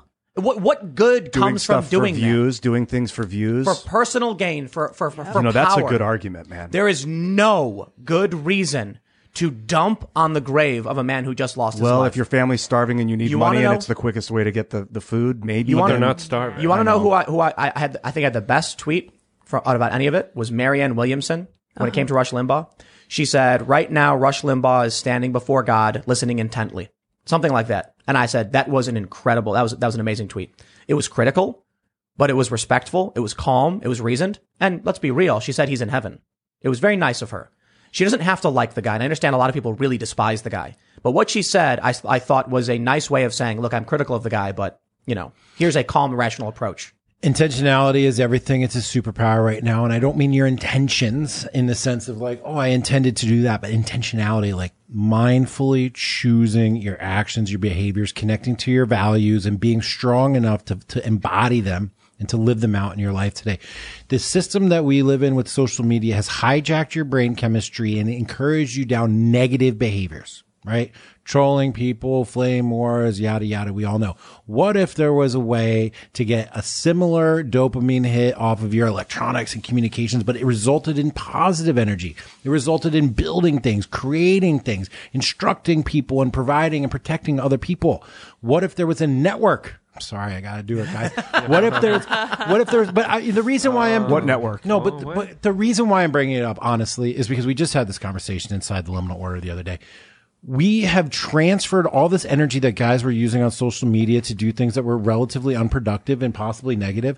And now they're getting the reward from this engagement, but with people that are self reinforcing this positive energy. They're building things together. They're exploring things together. They're teaching each other things and they're doing the same actions that they were on social media, putting out messages, connecting with people. But instead of getting a, a- a negative reinforced with dopamine, it's positively reinforced with dopamine now. And it's a cycle. It's a beautiful thing that we're seeing liminal order. You know, you know, N- nothing else. Sorry. You know what's awesome? I, I, you know, why I really despise Twitter. It is a group of people that uh, mostly on the left, but some on the right do this. It's a, it's the exception on the right. It's the rule on the left. They formed communities of being awful Yeah. to other people. Yep. And I think about growing up skateboarding, and I tell this a, a lot because really, if you if you if go skate, man, go to a skate park. If you go to a skate park, you've never skated before, there will be 101, 90, 100% of people there, maybe 99%, will absolutely love to teach you everything they know about skateboarding, the rules, the culture. The, the learning about skateboarding, uh, uh, uh, trick names and history, it's oral tradition. There is no book that teaches you the language of the skateboarding jargon. like if I said nollie, hard flip, back crook, big spin out, people would be like, I have no idea this, but skateboarders immediately are like, oh, I know exactly what that is. You know, uh, a big flip, back tail, big spin, right? These are things you learn from people. You see it happen. They tell it to you. There's no book. Go to a skate park and you'll see, I've seen this before, uh, a 40 year old guy who's never skated before who's trying to learn how to do a kickflip and he looks awful doing it. And then he finally lands the, the worst kickflip ever done. And everyone in the park is cheering and clapping and high fiving him. And they're like, yeah, because he accomplished it for himself. You're surrounded by these people who are cheering you on with a smile on their face for your accomplishment. You're not better than anyone else. Everybody knows everyone's got their own thing. Some people are really good. Some people are arrogant. I look at that community I grew up in of positivity, of fun, freedom, recreation, and I compare it to what Twitter is. They're mirror images. They're opposite of each other. You know what? One, a great lesson I learned growing up um, was I studied acting for like 20 years. I went to school for it, and a big part of the lessons was learning intention. What do you intend when you're on stage? It's not what you're saying. What's it's not my what you're doing. motivation? What's my motivation? What do I want from this situation and you your actions and your words lead you towards that and the goal was to make the other actors look better the idea a great actor makes the other actors look even better and that's the point and that's kind of how i try to live Oh, well, you're talking about the servant leadership model in that regard. Then, if you're the best kind of leadership is the one where you look around at the people on your team and you try to figure out how to make their lives better, easier, and the mission more easily accomplished. Servant leader. I, w- I wish we saw more of that in our president in the last four years. Just thinking back though about what you said about the, the skate community, that, that really actually kind of touched me a little bit. That's, that's amazing, right? Just positive energy, even for people making the smallest amount of progress, right? That's the kind of environment you need to find yourselves in, guys. If you go to the gym, and you're a total noob and you're fat and you're out of shape, but you go in there and you break a sweat and you put in the time, I guarantee you every one of those guys that's ripped and looks like he's on steroids and everything else is going to look at you and be like, good on you, dude. They're be cheering for Good you. on you. As long as you're there doing the work, just getting better, it's a hugely supportive environment. I'd, be willing to bet if you were fat and out of shape and walked into a gym and just saw some dude working out who was like in shape and said, "Bro, teach me." He'd be like, "Let's do it, dude." absolutely. Like here's here's what I do. Here's what I like to do. Here's what works for me. People love to share what what what they do. They love to to to socialize. Well, especially when what you're doing brings you joy and health and longevity and peace of mind and low stress and all these wonderful things. Yeah, you want to share. Yeah, you want to share it, man. But that's why they shut down gyms. That's why they shut down skate parks. This is the craziest thing. I see. I see all this on Instagram. There's a lot of skate parks are still open, but it's crazy to me when I see people are like, they shut down the skate park for no reason. It's outdoor. It's like most there'll be 15 people there at a time. It's not. There's not hundreds of people, but they shut it down. Why? Maybe because people are gathering, talking, forming communities, getting along. You think it's that insidious, like the I Great mean- Reset, trying to destroy people, or is it more just they think people are breathing heavy and I like transmit COVID? I think all of it is intention, in my opinion, is, is, is irrelevant. What I mean to say is these are things that allow us to do these things. And whether it's on purpose or not, they've destroyed these positive elements of our, of our communities.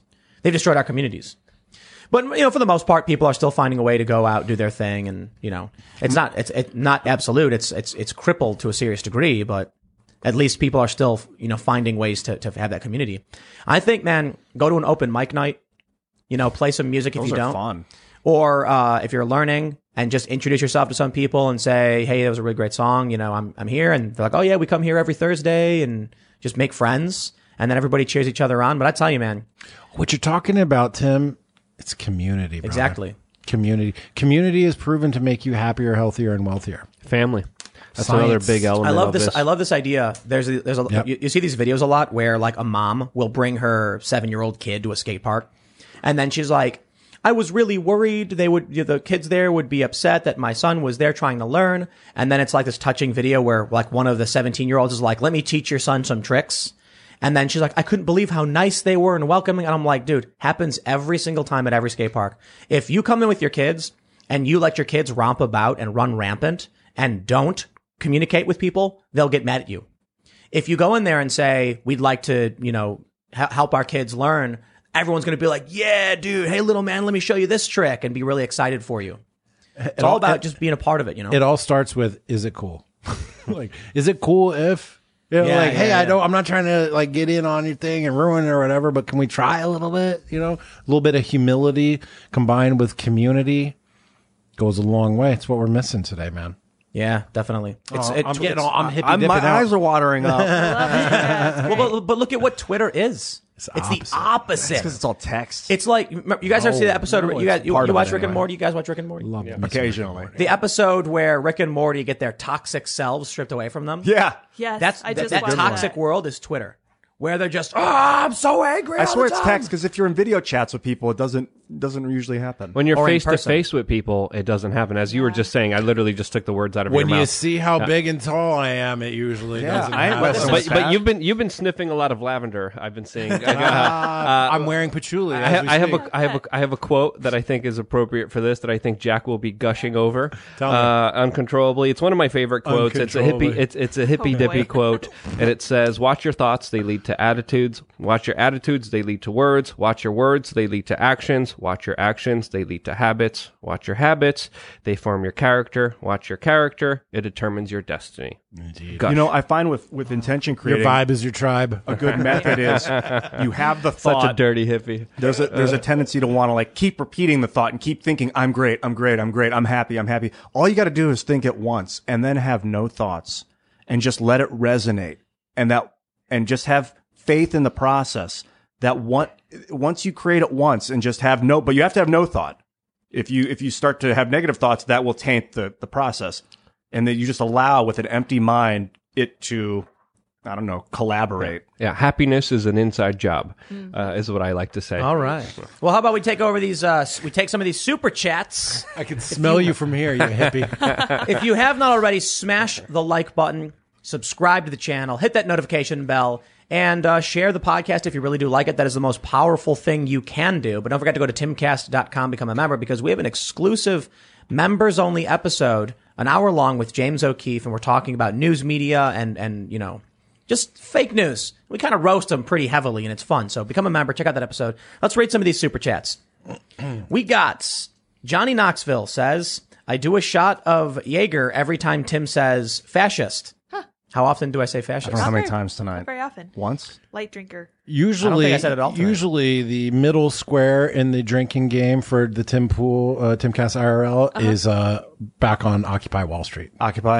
Yeah, Occupy? What do you Not Occupy Wall Street. Occupy Wall Street. Yeah, well, just if you know, it's in the middle square of the bingo card. You know, My dad was a fireman. That's a good one. Oh, sorry. Both our dads were firemen. you. Listen, Yeah, listen don't is also a big one. Listen, listen, listen. Yes. Yeah, but no, no, no. But like, no, no. But listen, listen, but is the third one. Yeah. yeah, yeah, yeah. That that I understand. But fascist, I don't say all that often. Yeah, yeah. I I don't know. I don't see that Not that today, often. even. All Maybe right, he's where trying to cut back. Dolomite. Dolomite says, "Yeah, that's true. Thank you so much for all you do, and thank you for being respectful and speaking your opinion for Rush." Aww. That's the crazy thing to me. Like, I, I, I don't, I don't care which leftist would, you know, lo- would lose their life. I'm- I, I, I, I said kind words about John McCain, and he was just like Yeah. a really awful warmonger. I did too. I'm not going to dance on anyone's grave, man. I think death is horrifying. That's your sad. respite. That's the respite. Death is your Let them respite. go. Jeez. Sad, man. Joint Decision says, question, what do you guys think vaccine passport, travel concerts, etc., etc., would you ever have Corbett report, uh, oh, what do we think of vaccine passports? And would we ever have Corbett report on the show? What do you think of him? I don't know who he is. James Corbett. Yeah, James Corbett would be great. He's Cool, dude. usually Yeah. on point, sources a lot of his stuff, and he's on top of it. He's really good, but he's in Japan. Ah, okay. Uh, what do we think about vaccine passports? Um, I have one. When I went to Venezuela, I had to get one. And I had to get, I think, three different vaccines.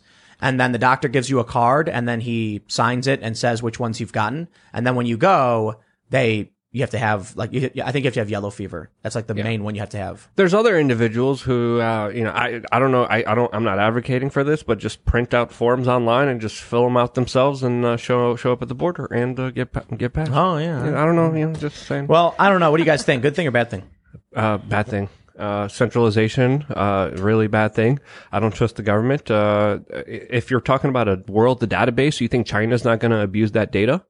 Uh, of course they will. I don't know, man. Don't be bringing measles into my neighborhood. I You know get what I I, got mixed feelings about germ theory. You know, the germ theory is still a theory of medicine. No one knows for sure how diseases are transmitted. So the whole I don't think that's Well, correct. yeah, Yeah. look up. It's called germ theory for a reason. Yeah, I know. know, it is but- called germ theory. I would But say it's that not we called don't. germ hypothesis. we a don't know theory. everything about how Do you know germs what- spread, but we do know that they exist. We're simply studying exactly. how Do you would you what define theory a is? germ? Do you know what Yeah. a theory, Theory is? is a we, got, concept. we need to It's settle this. What a su- like what a like theory theories is. are heavily tested to the point where we believe them to be true. No, like that- that's a reas- law. That's a law. No, beyond a reasonable doubt. That's a law. Is when it's Like, assumed to be true. We have a theory, of gravity, is- but we know gravity exists. that's why we call it a law. We we we. It's not the law. It's, it's, It's a, laws are theories, but theory they're just gravity. heavily agreed upon theories. Right. Germ, Germ- theory is a heavily agreed upon theory. I agree. We- we know that. but they it is exist. a theory. No one We, knows like- for sure. They they developed like 1840 where they thought that pathogens floated through the air and went into you. I, do. I think that sometimes it's like um like a symbi because sometimes I'll talk on the phone with someone and I'll hear him sniffling and I'll start to sniffle. So it's like this That's called psychosomatic. sympathetic vibrations. Yeah, mirror neurons are a real function of nature. So Right. I think that maybe sometimes illness is, is related to mirror neurons that's that's just called psychosomatic, right? that kind of thing. Yeah. So, Yeah, so I, I wonder if disease can be a transmitted just through like experiencing it, you know, Well, visually. symptoms can.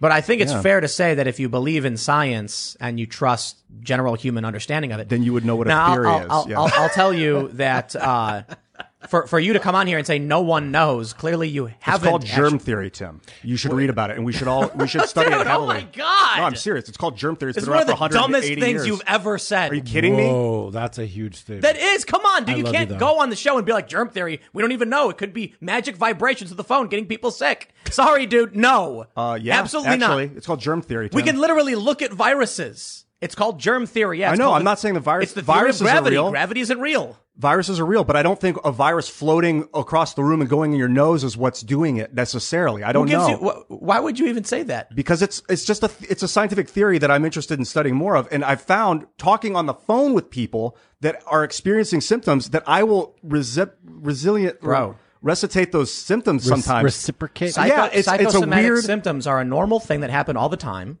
and you're not discrediting the idea of of viruses and germs infecting people and causing illnesses. well, a, simply what, you got to define a germ first of all. Vi- uh, Viruses, Bacterias. bacterias, bacterias Yeah. things like that. Yeah, those are real things, and they uh-huh. can float through the air and get on you. I know that, and cleaning them off is, is good because you don't want them to replicate. But Yeah. I don't know if maybe they aren't just if your body's not like Bro, al- if we're already gonna- having if- them and creating them and, Look. and incubating them anyway. And, And, there climate change is caused by it. Santa Claus's factory producing too many toys. If we're going to make things up, we can make up whatever we want. Let's keep reading super chats. Pirate Tomsky says Neville Chamberlain was a D-bag.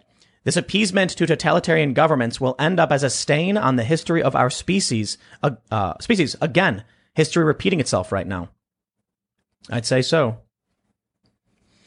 Jonathan Galtarini says Kyle Rittenhouse case was dismissed with prejudice, meaning it can never be filed again. Guess who dismissed? The plaintiffs dismissed it with prejudice on their own accord without any reason. Is that true? I don't think that's true. I Is that true? that.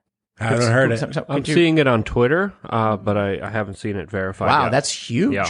Interesting. I haven't heard that. I'm too busy getting texts about the history of basketball, whether my Well, face well- was red, Oh yeah. Yeah, or your what camera a turned red. or what a theory is I knew versus it. a law. You really care. So, so but I'm, I'm, I'm wondering, is this the civil case or the criminal case?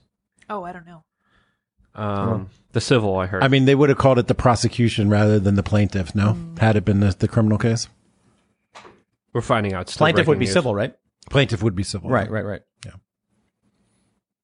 Josh Martinez says, I can't use PayPal, but I need to see Alex Jones wake up Luke. Please, Tim, I'm begging you, get an alternative. Uh, we have You're a com- not missing much. we have we have a company working on uh set you know expanding and building, and it's going to take time. You know, it's that's all we can do. It's It's literally me being like, "What? He was so nice. Huh? Yeah," which is weird because like we have a history, but whatever. He's a very nice person. Justin Crotaw says, You guys should talk with the guys from ADV podcasts. They lived in China and know all about that stuff. They had to run just because they were filming to show how awesome the culture was, but CCP was paranoid. Wow. Are these the motorcycle guys? Ooh, I I think ADV? they. I think they. They had. There's these like YouTubers that I watched that uh, rode motorcycles all around China, and then they said that the situation there got so bad against Westerners they had to leave, and now they're making other videos similar to China Uncensored. we should have China Uncensored back too. I think they're I- very Yeah, relative now as them. well, and those guys too uh, with the with the motorcycles would be Yeah. great. Lao Y. Are I they- that's the guy you're I don't thinking. know. of. Serpent Are they Yeah, related to the guys in blue that are always at all the MAGA protests? All the Chinese guys in blue? Sure, I'm not sure to be honest with you. They're they're they're white There's like a, Americans. oh, they are. Yeah. Oh, okay. That- a that went to China. There's a huge contingent of Chinese protesters that show up at most of the MAGA things, Wow. Yeah, there's a big contingent of right wing Chinese people as well, which is interesting. and interesting. they all wear blue. All right, we got uh, Commander two three two says, admittedly, there is a risk in any course we follow other than this, but every lesson of history tells us that the greater risk lies in appeasement, and this is the specter our well-meaning liberal friends refuse to face. A time for choosing. R. Reagan. that freaks me out. That's like kind of the, the, the sign, my, the thing I'm wrestling with the most in like my deepest subconscious is how do we deal with this Chinese Communist Party? Stop investing in it with our behaviors. And the only reason China is as powerful as they are right now and continue to be as powerful is because of multinational corporations that the United States subsidizes and works with that is propping them up and giving them a ton of money. They're slave labor. To our individual consumer choices in America as Exactly. citizens. Yes. It's on us, basically. Jesse Moorfield says, Hey, Tim, I know you aren't quite open to guest suggestions, but I think it would be awesome if you had Jordan Peterson's daughter, Mikhaila, on the show. I think she would uh, slide easily into the convo. She has a standing invite, does Yes, she not? absolutely. Uh, presumably, I, I don't just, know. I just Let's, watched an awesome interview with Jordan Peterson and Gad Saad today. He's the bomb. They're I both love so those awesome. Guys. Clay Moore says, with the crystal ball there in front of Ian, super happy he decided to wear wear pant. LOL. I did it for Jack. Wearing pants. Thank you. I don't know what that meant. oh, I did wear pants. I, I did this at one point in the show. Oh, and they're like, he's Thank not you. wearing pajamas. No, I got it. They're Through the dirty. crystal ball, they can see your your pants. Yes. we have more people saying get Serpentza and Lo- uh, Laowhy eighty six on as yeah. guests. Yes, yes. I've yes, seen them of confirm they course. want to come on, so maybe it's just a matter of getting through to But them. where are they? Is it, is, is it an international issue? Frag the Planet says, if future progresses, we will have so much of our data collected. Satellites more powerful. Everything is cataloged as they happen in real time. All you do from the minute, uh, minute moment will be exploited and curated to extract your money, time, and attention. That's absolutely right, which is why the window is closing. The Panopticon is coming. How many more years do we have? Five, ten, Oh, two? it's here. Come on. No, but the Facebook knows when you poop. Yep. I know, but the one in conjunction, the one in conjunction with the satellites and the whole thing, and literally yeah, it's- every move, every breath, What was it every called? thought. Tripwire? It's Was that, coming. what it, was that what it called? I don't remember. Where all these cameras are networked and using facial recognition, and that was a seven years ago. Wow. Yeah, I think. Look, man, if the civilian technology has all this stuff, government technology is probably. I wait. saw Batman. Wasn't the wasn't one of the end scenes in one of those Bat- the Nolan Batmans where he gets uh his his like his version of Q or whatever uh to go out and like link up everybody's cell phone so he can actually see everywhere in the whole city. He, no, he does it against the wishes of his uh his his guy. Q, yeah, Yeah. whatever his name is, yeah. So he he uses every cell phone as basically sonar. Yeah. and then can track anyone and anywhere, and he finds the Joker. I think it's I think it's Dark Knight. He does this. Yeah, the Panopticon is here, I guess. There's a neural net. Yeah. Run. Micus says, I quit Twitter earlier today. I decided I had enough and deleted it and my Facebook. YouTube might, YouTube might be next, but I use it so much, it's hard to leave. Hmm. Well, you can always go to timcast.com and become a member in the event you do get rid of all your social media. That reminds me of this workaholics episode where they're like, "Oh, we're we're quitting drinking," and they're like, "Oh, really? How many? How much time do you have sober?" And they're like, 11 hours." Good. It's better than nothing. Mason Whaling says, in the Boxer Rebellion, the Harmonious Fists began violence against Western influence by killing two priests, attacking not only the British but U.S. Embassy too. The opium trade was secondary to ridding China of religion. Interesting. Wow. OMG Puppy says there are people who will throw open their window and yell, I've had enough. People who watch their neighbors with binoculars and snitch on them. And people who close their windows and hope nobody hurts them. Interesting. Haiku. Well, people need to uh, say no to the authoritarianism, man. And you need to do it loudly in public on video on the internet because yelling in your room is not enough these days. Or wearing a T-shirt outside in public, letting Oh, people know where you stand politically, letting them know that not all hope is lost.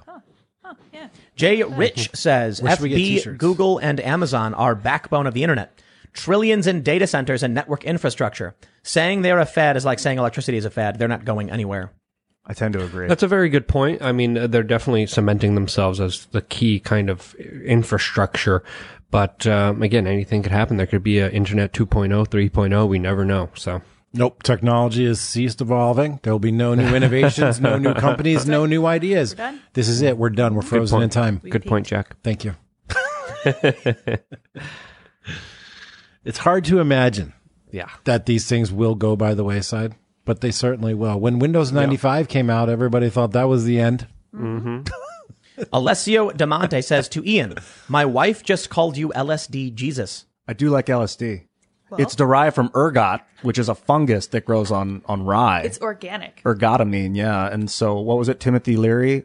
Who's the guy that, that synthesized LSD in would the be- fifties? Was Larry? Leary. Well, he, was- popularized he- it. Yes, he popularized it. Yes. It's uh, pretty fantastic stuff. Thank you to you and your wife. Cosmic Collectibles says, would love to would love for you to have the quartering on again to discuss the oppressive wokeness of the Magic the Gathering content creator community and their alienation of conservative players. GF and I sending love from Texas. Maybe you'll need to make your own Magic the Gathering. Cause that look, for those that don't know what it is, it's a it's it's one of the most popular card games in the world, physical, and it's not just about wokeness and critical theory and the weird things the company is doing. The game is just broken. Dude, we played completely. a couple weeks ago. Me, Tim, Adam, a bunch of us at like six of a five. It's just a broken game. I went at Tim so uh, hard because he was playing a deck. We're on turn No, no five. excuses. Turn No. five, it was going to go infinite No, it and win the wasn't. game, That's not and true. I knew it. That's not true. And he was like, "Dude, stop attacking me!" But I just, I That's wouldn't not what stop happened. because if I didn't, if I didn't do it, he'd like he plays the victim, and then and then in one turn, What he actually wins. what actually happened was it's six players. I'm essentially, you know, I have very very little free time throughout the day. And so this is the problem with Magic the Gathering right now. They've made the, game itself is just a broken game. So it's not about wokeness. It's not about, you know, ostracizing conservative players. It's about for whatever reason they just shattered the game with with updates to it, with new rules, with new cards. And so I think this is the perfect example of where people got to make their own game. it's pay to win. Well, but you got to make your own game, right? we have been talking about it, and it's called. Well, I don't know. Doesn't really matter what it's called, but it is hot. We've got we've, we've I made it too balanced, where like it was going on forever when Right, we when right, we play right. tested it. But I think we're we're crafting it down so that it can be a quick, fun party game. And it's not pay to win. Magic is like if you go out and you have all the money, you can buy all the really powerful mythic cards, and you just dominate your friends. But a game that's like out of the box where everyone's on an even playing field, I think is the it, future. you know, honestly, it could be that the game is breaking because of some weird parallel with wokeism. So, a, a, a, a simple way to explain it: you've got uh, Captain Marvel, for instance. Did you watch that Captain Marvel? She's sir. just insanely powerful for what reason? You know, in, in in Avengers Endgame, she like blows up the entire like Thanos' massive warship just on her own. Thanos headbutts her and she doesn't even flinch. And people, when I was watching, when I watched this in the theaters, they groaned when it happened. Like, come on, man. Every characters have to have some some limits. What's happening now with a lot of the new sets that are coming out is it's just like bonkers power level that like I'm looking at it like I don't, I don't want to play that. It's bad enough one person can win the game in like a turn or two. I'm just not interested in playing this game. And it may be something similar where they just want everyone to have absurd amounts of power in these fictional worlds and these fantasies. And it doesn't work, I guess. If Magic the Gathering isn't part of the Tim Pool universe anymore, I have to rewrite my whole model. on Oh, it's been out for a long time. Has it been? Because the very first time I ever came on the show, the very first thing uh, you did when I got there was like, "Hey, man, you play Magic?" And then the very first thing you did right after the show, start playing Magic again. So that's this is interweave. It's gone. It's, It's, gone. It's, it's, it's gone, and it's partly because a bunch of the art was banned for being racist. Oh. So for, again, for those that aren't familiar, like you have, it's, it's a, it's a magic game. There's like white magic and green magic and red magic and black magic. And so some of these cards have been deemed racist and banned outright. it's crazy. There's a black card that says destroy all white creatures that was banned. No, no, no, no. there's a white that wasn't card Banned. That that- wasn't banned. Oh, you're right, right. There's a white card that says destroy all black creatures that was banned. The black card that says destroy all white creatures wasn't banned. and it was even apparently more, it wasn't racist. But, but no, no, but that card was actually even more racist. So in the destroy all black creatures, banning it was racist because the picture is a bunch of goblins and demons being like hit with a blast of light. And I'm like, what are they trying to imply by claiming that art showing demons being blasted by light is some kind of representation of the black community or in some way racist? That is racist. But the other card, which is a black magic card and says destroy all white creatures, shows a black ooze destroying a knight in like shining armor. And I'm like, so in both depictions, they have made racist, it's, it's more like one, that one should be the one that got banned. I can't take the wokeism. Um, Wizards of the Coast, who bought Magic the Gathering, also or b- bought Dungeons and Dragons, rather, is wokeifying Dungeons and Dragons. They're trying to get rid of orcs. Is that No, no, right? race, race is gone or something. Like race doesn't matter. Every race is the same, has the same access to abilities. Like no, uh, no, races are different genetically. Elves are more dexterous. Orcs are stronger. Uh, that is the uh, nature of fantasy, and and they're trying to purify it and and just dumb Yeah, it. yeah, yeah. Like you, you, you, ridiculous. you, you've seen Lord of the Rings. Dude, I've played Dungeons and Dragons as a kid. This just melts my brain. You can just pick a race. Any race is going to be suited to any. Dwarves are now six foot tall and archers. yeah, if you want your And orc be a- to be dexterous, if you want your elf to be strong, it's insane. It's not the. It's not. The I mean, way- look, look, Well, I'll, you know, I'll wait, be wait, honest. let's I'll be honest. finish- Look, look, you can call yourself a dragon. I don't care what the rules. Like, it's a fantasy you game where could be a people play with their But- friends. And you can make a strong elf, but they get a natural bonus to their dexterity because they're an elf. Think about this this logical consequence here. Uh, the only advantage to being a human in Dungeons and Dragons was that you had like balanced stats. Yes. right? And so now, if your race doesn't matter in your character uh, selection, Fantasy race, we'll in, clarify. in, in Dungeons and Dragons, then there's no reason to be human. no, there is either. because you We like need to make a new because you want to D&D be a human. You want to be a human who can fly with dragon wings and throw fireballs from your nose. I don't Sounds know, like you want to be draconic. I'm so confused about listen, what's Luke, happening you will I'll- love I'll- I'll- D&D. listen, I'll be honest. The, the thing about the thing about Magic is that these are cards you need to play a game to win contests, and it's a sport. The thing about Dungeons and Dragons, if I'm going to sit around with my friends and fan and make fantasy jokes. And like we, we like we've played before, people got to understand Dungeons and Dragons is not people for the most part wearing like wigs and costumes and pretending to be Gandalf. It was like when we when we did it at the theater, it was joking about going to a bar and making everyone eat goat cheese. It's just drinking beers, eating pizza, and making jokes. Take mathematical risks with rolling dice. Yeah, know. just to like have some consequences. If people want to hang out and be like, I'm a dragon who can fart fireballs, I'm like, great. I don't care. Well, know? there are dragon hunters out there, and one of them opens a portal in front of you. Roll initiative. Well, all right, let's read. We got this one. Uh, Jake Kemp says, wokeism is the inversion of wisdom. I don't want to be woke. I want to be wise. Given enough time, wokeism will destroy itself. So prepare and fight back. Build, create, think, instruct, plan for the long term, and be wise. Respect to all of you. Mm-hmm. Yeah. Thank you, sir. Joe Schmo says, I love the show. It makes the work week tolerable, yet informed, but I'd appreciate it. I'd appreciate it if Ian's perspectives were respected more. He's trying to make sense of the sludge you're so deep in, but I feel that he's shut down too often instead of understood and debated. Well, I can certainly respect that. Thank you. Interesting point. Thank you. I also appreciate Tim your willingness to poke holes in the things I say because it makes me really look at what I'm saying it holistically. So I I do appreciate that. But yeah, that guy's right. yeah, this kind of conversation is why we have free speech, and it's not to shoot each other down; it's to engage our own ideas and find out where they're weak. and where we can test each other. Plus, I, I always try to defend you when I'm here. a Thanks, little bit, A little bit, and then I go back and then respond to all the comments that talk trash about you. And I'm like, yeah, that's what you said. Yeah, I know him in person, and yeah, You're right. Philippe Brevard says, ever thought of having Ezra Levant from the Canadian Rebel News in the show? Big free speech, freedom of press, and pro civil rights advocate. He's in Canada. Yeah, Yeah, we can't have Canadians. Yeah. I think he follows. They have a me. two week quarantine and they have to pay thousands of dollars and have mandatory There are- testing there are and a lot of insane people- rules that they have to go through now. It's bad. Yeah. it's a British thing.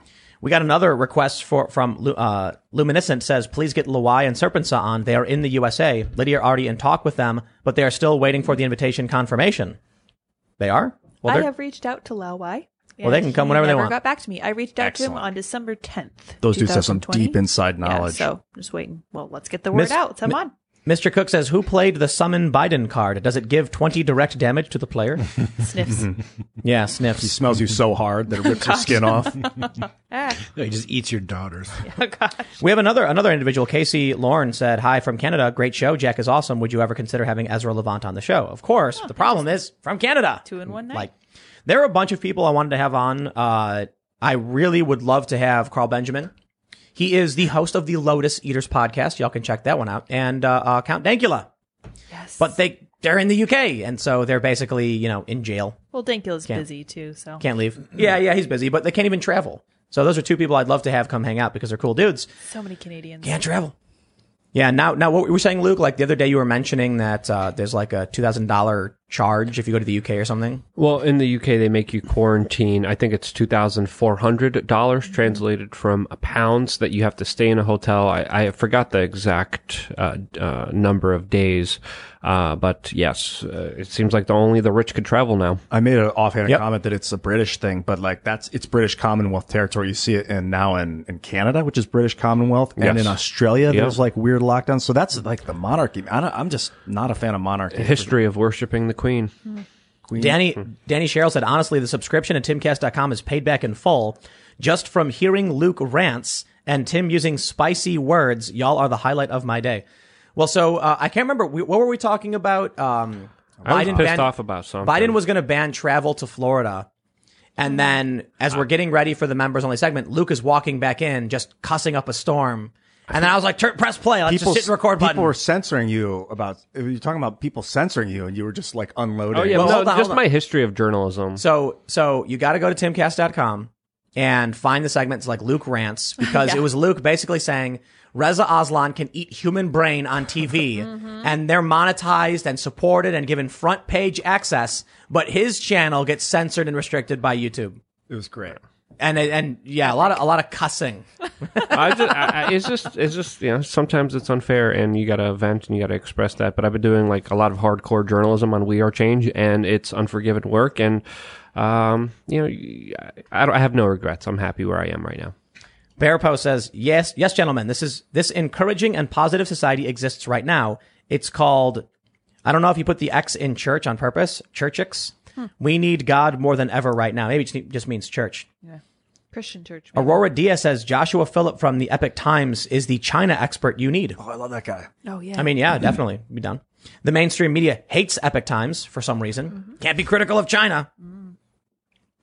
Vincent Serrano says, I work with hundreds of kiddos daily. Indoctrination of new normal and media culture is horribly impacting these young minds. Find at Bear Odd Fruit on all social media. They are trying to fight back. Yeah. And then uh, Mark L says, Hodge twins ever invited? I mean, yeah. oh yeah. Of course, that'd be awesome. They would have to sit next to each other, though. Yeah, it'd be great. What Yeah, do they That's do? only fitting. It'll be funny. I've heard of these guys before. They before. have to share the Comedian- microphone. comedians. Comedians. Yeah, yeah. Uh, They're, they're on Crowder all the time, aren't they? Yeah. Yeah, they were just the other night. I night. think they're in Texas, right? I think so. Do they have to sit next to each other? It'll be funny. Feel like course two they do. two microphones coming from two Twins, yeah. directions. Drew uh, Drew says, read the White House and the House's website and read about how Biden called Xi Jinping for two hours about our infrastructure and the House having meetings today on reparations. Yeah, the reparations things was, was, was interesting. I think I don't know if you were. Did you bring it up, Lydia, earlier? Yeah, I yeah, yeah, yeah. it. I was like, you know what? I was thinking about it. Let me let me ask you guys a question. The the omnibus spending bill. How much money went overseas, right? What would you rather have? What would you rather have? All of that spending that went to, you know, 10 million in gender studies to Pakistan and 100 million in defense of foreign countries. Would you rather have all of that spending that was that you know, I was like nearly a trillion go overseas or would you rather have that just be given to the black community for reparations? Uh, I'd rather not be taxed. No, no, no. but, but if you had to do one of them, if you had to do one of them. no, uh, that's government putting a gun to your head, saying pick Right. two really horrible Yes. options. No, none of them. I'm not participating in your system and giving you my power. It's a tough one for You me. suck 'cause at hypotheticals.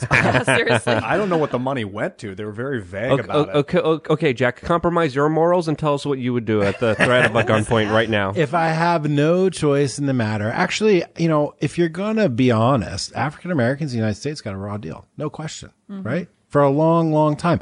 I personally would prefer us to take all that money that we spend on other people that aren't U.S. citizens, or who just became citizens or just got here, who weren't here. I, if we gun to my head, I would be in favor of that. Def- yeah, but definitely. How do you repair? You know, I'm all about repairing society, but giving people that are worth several hundred thousand, a dude that makes two hundred thousand dollars a Joe, year, dude, dude, you're not arguing, because not- of the color of his skin, No, is no, weird no. to You're- me because that doesn't you're- really repair society. you're not participating in the hypothetical. I was given two choices, oh, dude. you're right, you're right. Thank you. Good grief. All right, third choice. Yeah. You keep the money for yourself. So obtuse. Oh, Jack Murphy supports reparations. It's official, guys. we oh. got it. I would, I would, it's easy for me. I would rather all of that money we just dumped overseas. Yeah, reparations. Any, any, n- that's an easy answer. They live It goes here. to Americans who live Seriously. here. I don't care if they gave it to one guy whose name was John Smith. And they're like, here's $1.9 trillion. It's going to an American citizen. That would be worse if you gave it all to one guy because that was the first thing I thought. That's probably true because then he'd spend money on like politics or whatever. He would invest in the economy. Come on. Come on. Last time I was here, I said, hey, what happens to lottery winners? They spend all their money in Yep. stupid ways and they go crazy. And you guys were like, no, no, no, no, no. They no. used to. In the last 20 years, lottery winners have hired wealth management companies Yeah. and they're very smart about it. So that Joe Smith and his $1.9 trillion would not waste it one bit. No, no, no. They would, they would, me. they would start dumping it into politics. politics. Yeah, I would, I wouldn't want that. But I, I got to tell you, it's still better than giving. It, it wasn't 1.9 trillion going all just to you know Right. foreign po- foreign you know, nations. But I, it, look, if, if we're like we're going to give 10 million dollars to gender study, uh, uh, uh, no, let me pull a name out of a hat. I'll go on Twitter and grab a random account and give them the 10 million dollars. Foreign gender studies is the most insane. One of the most insane things that the government has given money to overtly in the last 20 years. that That's can what government of. does. I mean, besides all the military stuff, Yeah. gender And that's studies. What the heck? Pakistani gender study. well, what are they? Is it because women were suppressed and they want to give like women the freedom I of don't speech or I don't something? care. I don't understand why we're in a pa- look. I, I understand foreign grants and stuff and federal aid, but the, our country is collapsing. Like mass evictions are around the corner. There's still uh, somebody tweeted, hey, I'm starting to think they're not even going to give us $1,400 anymore. Yeah, you think? Biden lied to you. Okay. Like, you're not getting any money. It's worth less than it was six months ago. Did you see the, the food inflation stuff that's about to hit? Oh, what This is crazy, man. Yep. The like grain is like if you look if you I, I forgot what the charts was because I'm not an expert on this stuff, but I was looking at some financial uh, uh, Twitter accounts talking about grain is starting to look like it's going to skyrocket in price and it's going to ripple across basically all food. Yep. Everything. Yeah, grains and, and, and other agricultural goods. Once corn goes up, everything else goes up around it. I'm already hearing from friends. They were like, I went to the store and I couldn't believe how how, how expensive yeah, it was. I too. So the other option is the government's going to have to subsidize these companies to keep the prices low, which means they're going to have to print more money to subsidize them. which will cause more inflation and make the prices go Or up. Or the prices go up and they don't subsidize it and then people can't afford it. Bro, we're in And we're in prices come down. we're in pre World War II era. Uh, you know, era, like That'd be, that'd like the hyperinflation. Another of Weimar reason why Germany. Bitcoin, went 52,000? fifty-two five Ethereum Yeah. at eighteen eight uh what one thousand eight hundred and sixty four dollars. all-time high. Yeah, yep. I think food I mean, inflation is the going to Binance coin's up 300% in 12 days. It went from 35 bucks to 135 something like 45 bucks to 135 bucks. That's the coin that you use to cover the fees on Binance when you make trades. So you can see that the, the trading market itself has exploded in Oh, popularity. interesting. I think I think a lot of people are realizing the volatility of the dollar. You cannot have a functioning economy when the government just prints eight trillion dollars. What is this now? Like eighty percent of the money supply in a year, just just dumping it out. Food's going to go up, man. And people, I'll tell you what's crazy. There, there, people are saying right now fourteen hundred dollars. We can't even get that, bro. You're going to need twenty eight hundred dollars once the price of milk doubles. And you're not going to have that either. Your savings, what, what's going to happen now is not only are you not getting any money, but what little money you have is being cut in half. Your buying power is being destroyed. It's going to get crazy. Yeah, I've been saying just uh, learn how to farm. I've been saying that for a very long time. Real estate. All right, everybody. Thanks for hanging out. Jack, thanks for coming. Hey, my pleasure, Tim. Glad to be here. Appreciate it. If you want to follow me on Twitter, Jack Murphy Live, or sub on YouTube, really appreciate it. Let's get me over 40,000. Jack Murphy Live on YouTube. Let's do it. Thanks for everybody. Thanks, Tim. Right Thanks. Lids. Appreciate it. No problem. Don't forget to follow my other YouTube channels, youtube.com slash timcast, youtube.com slash timcast news. Go to timcast.com, become a member, and check out our exclusive members-only episode with James O'Keefe. It's an interesting conversation. He's the Veritas guy. You probably know who he is. And he's a, he's a rad dude. He's got, he's got uh, had a lot of really interesting things to say. And uh, you can follow me on Parler, Minds, not the big social networks. I guess you could, at Timcast. And we do this show Monday through Friday live at 8 p.m. So thanks for hanging out. We also got Luke. Yeah, and if you like what I do and you want to support me and to see me continue my work, sign up on my email list. It's more important than ever. We are change.org, top right hand corner. I have nearly 673,000 YouTube subscribers. It doesn't matter. It, it, I have no access to it. It's highly controlled, highly regulated. What matters is that email list. Uh, and then, yeah, I also do some deep dives. I did a very interesting deep dive today. YouTube, we are changed, but most importantly, email list is the key essential way f- to keep me alive and well. And because you guys do that, I'm still here. So thank you so much for having me. Sweet shirt, by the way. Freaking Thank you. love you guys. Hey, leave a comment on this video when it's done. Spread the love to the community, to everyone on the show. Jack, thank you so much for coming on. Ian, I love being you here. are the man. I love you. True. Every other Wednesday. You guys Let's are do okay. it again in a couple weeks. Luke, keeping it real. Uh, hit up iancrossland.net. It's new and improved, and you can buy this mug, free the code. Help me free the code. And uh, you can also buy a two pillows, one sack sack, or two pillows, one sack pillow. It's, uh, it's a great it. merch all You around. started a pillow company too? Dude, we're a merging company. Yeah, let's, let's go. We're going the distance. I had a pillow way before any of you guys, by the Truly way. are Just a heads My, up. my friends, did you notice pinned in the chat is the is the official Our Pillow? It is uh, Our Pillow, and all proceeds go to me to buy things that I want. But we do actually have a a new prototype of Our Pillow. It is a burlap sack stuffed with packing peanuts, and we are preparing a product that we are going to sell. I think it's going to be fifty bucks each, and you will get a box full of packing peanuts with a folded burlap sack in the middle. But don't worry, we will be providing instructions on how to construct our pillow. So after you get your box of packing peanuts with the burlap sack, you can make the pillow yourself. And then I think the cost on our end is going to be like a dollar, and we'll make a $49 profit because, hey, you know, communism, I guess. You think I'm joking, and I am. But we're gonna make this. Ian's got. There it is. Beautiful. Wonderfully. what did you tailored. think, Jack? You used it. I use it. It was the best pillow I've ever used in my whole life, and I'm a gourmet pillow No, no, no. expert. Oh, you Oh, got to yeah, be yeah. honest though. You got to. Oh, No, I appreciate that. it was pretty scratchy and uncomfortable. Instructions will be included. That's right. Uh, I Jack love it. named her Bertha for some reason. I don't know why. I don't know why he did that. I thought that was a moment I had alone with the pillow. I overheard it. I'm sorry. I, I compromised your privacy. Bertha. Troublemakers. All right, and I am Sour Patch Lids. I'm on Twitter. Yeah, I am are. also on Minds, and I am Real Sour Patch Lids on Instagram and Gab. Go check out the exclusive episode with James O'Keefe at timcast.com. Thanks for hanging out, and we will see you all next time. Bye, guys. Bye.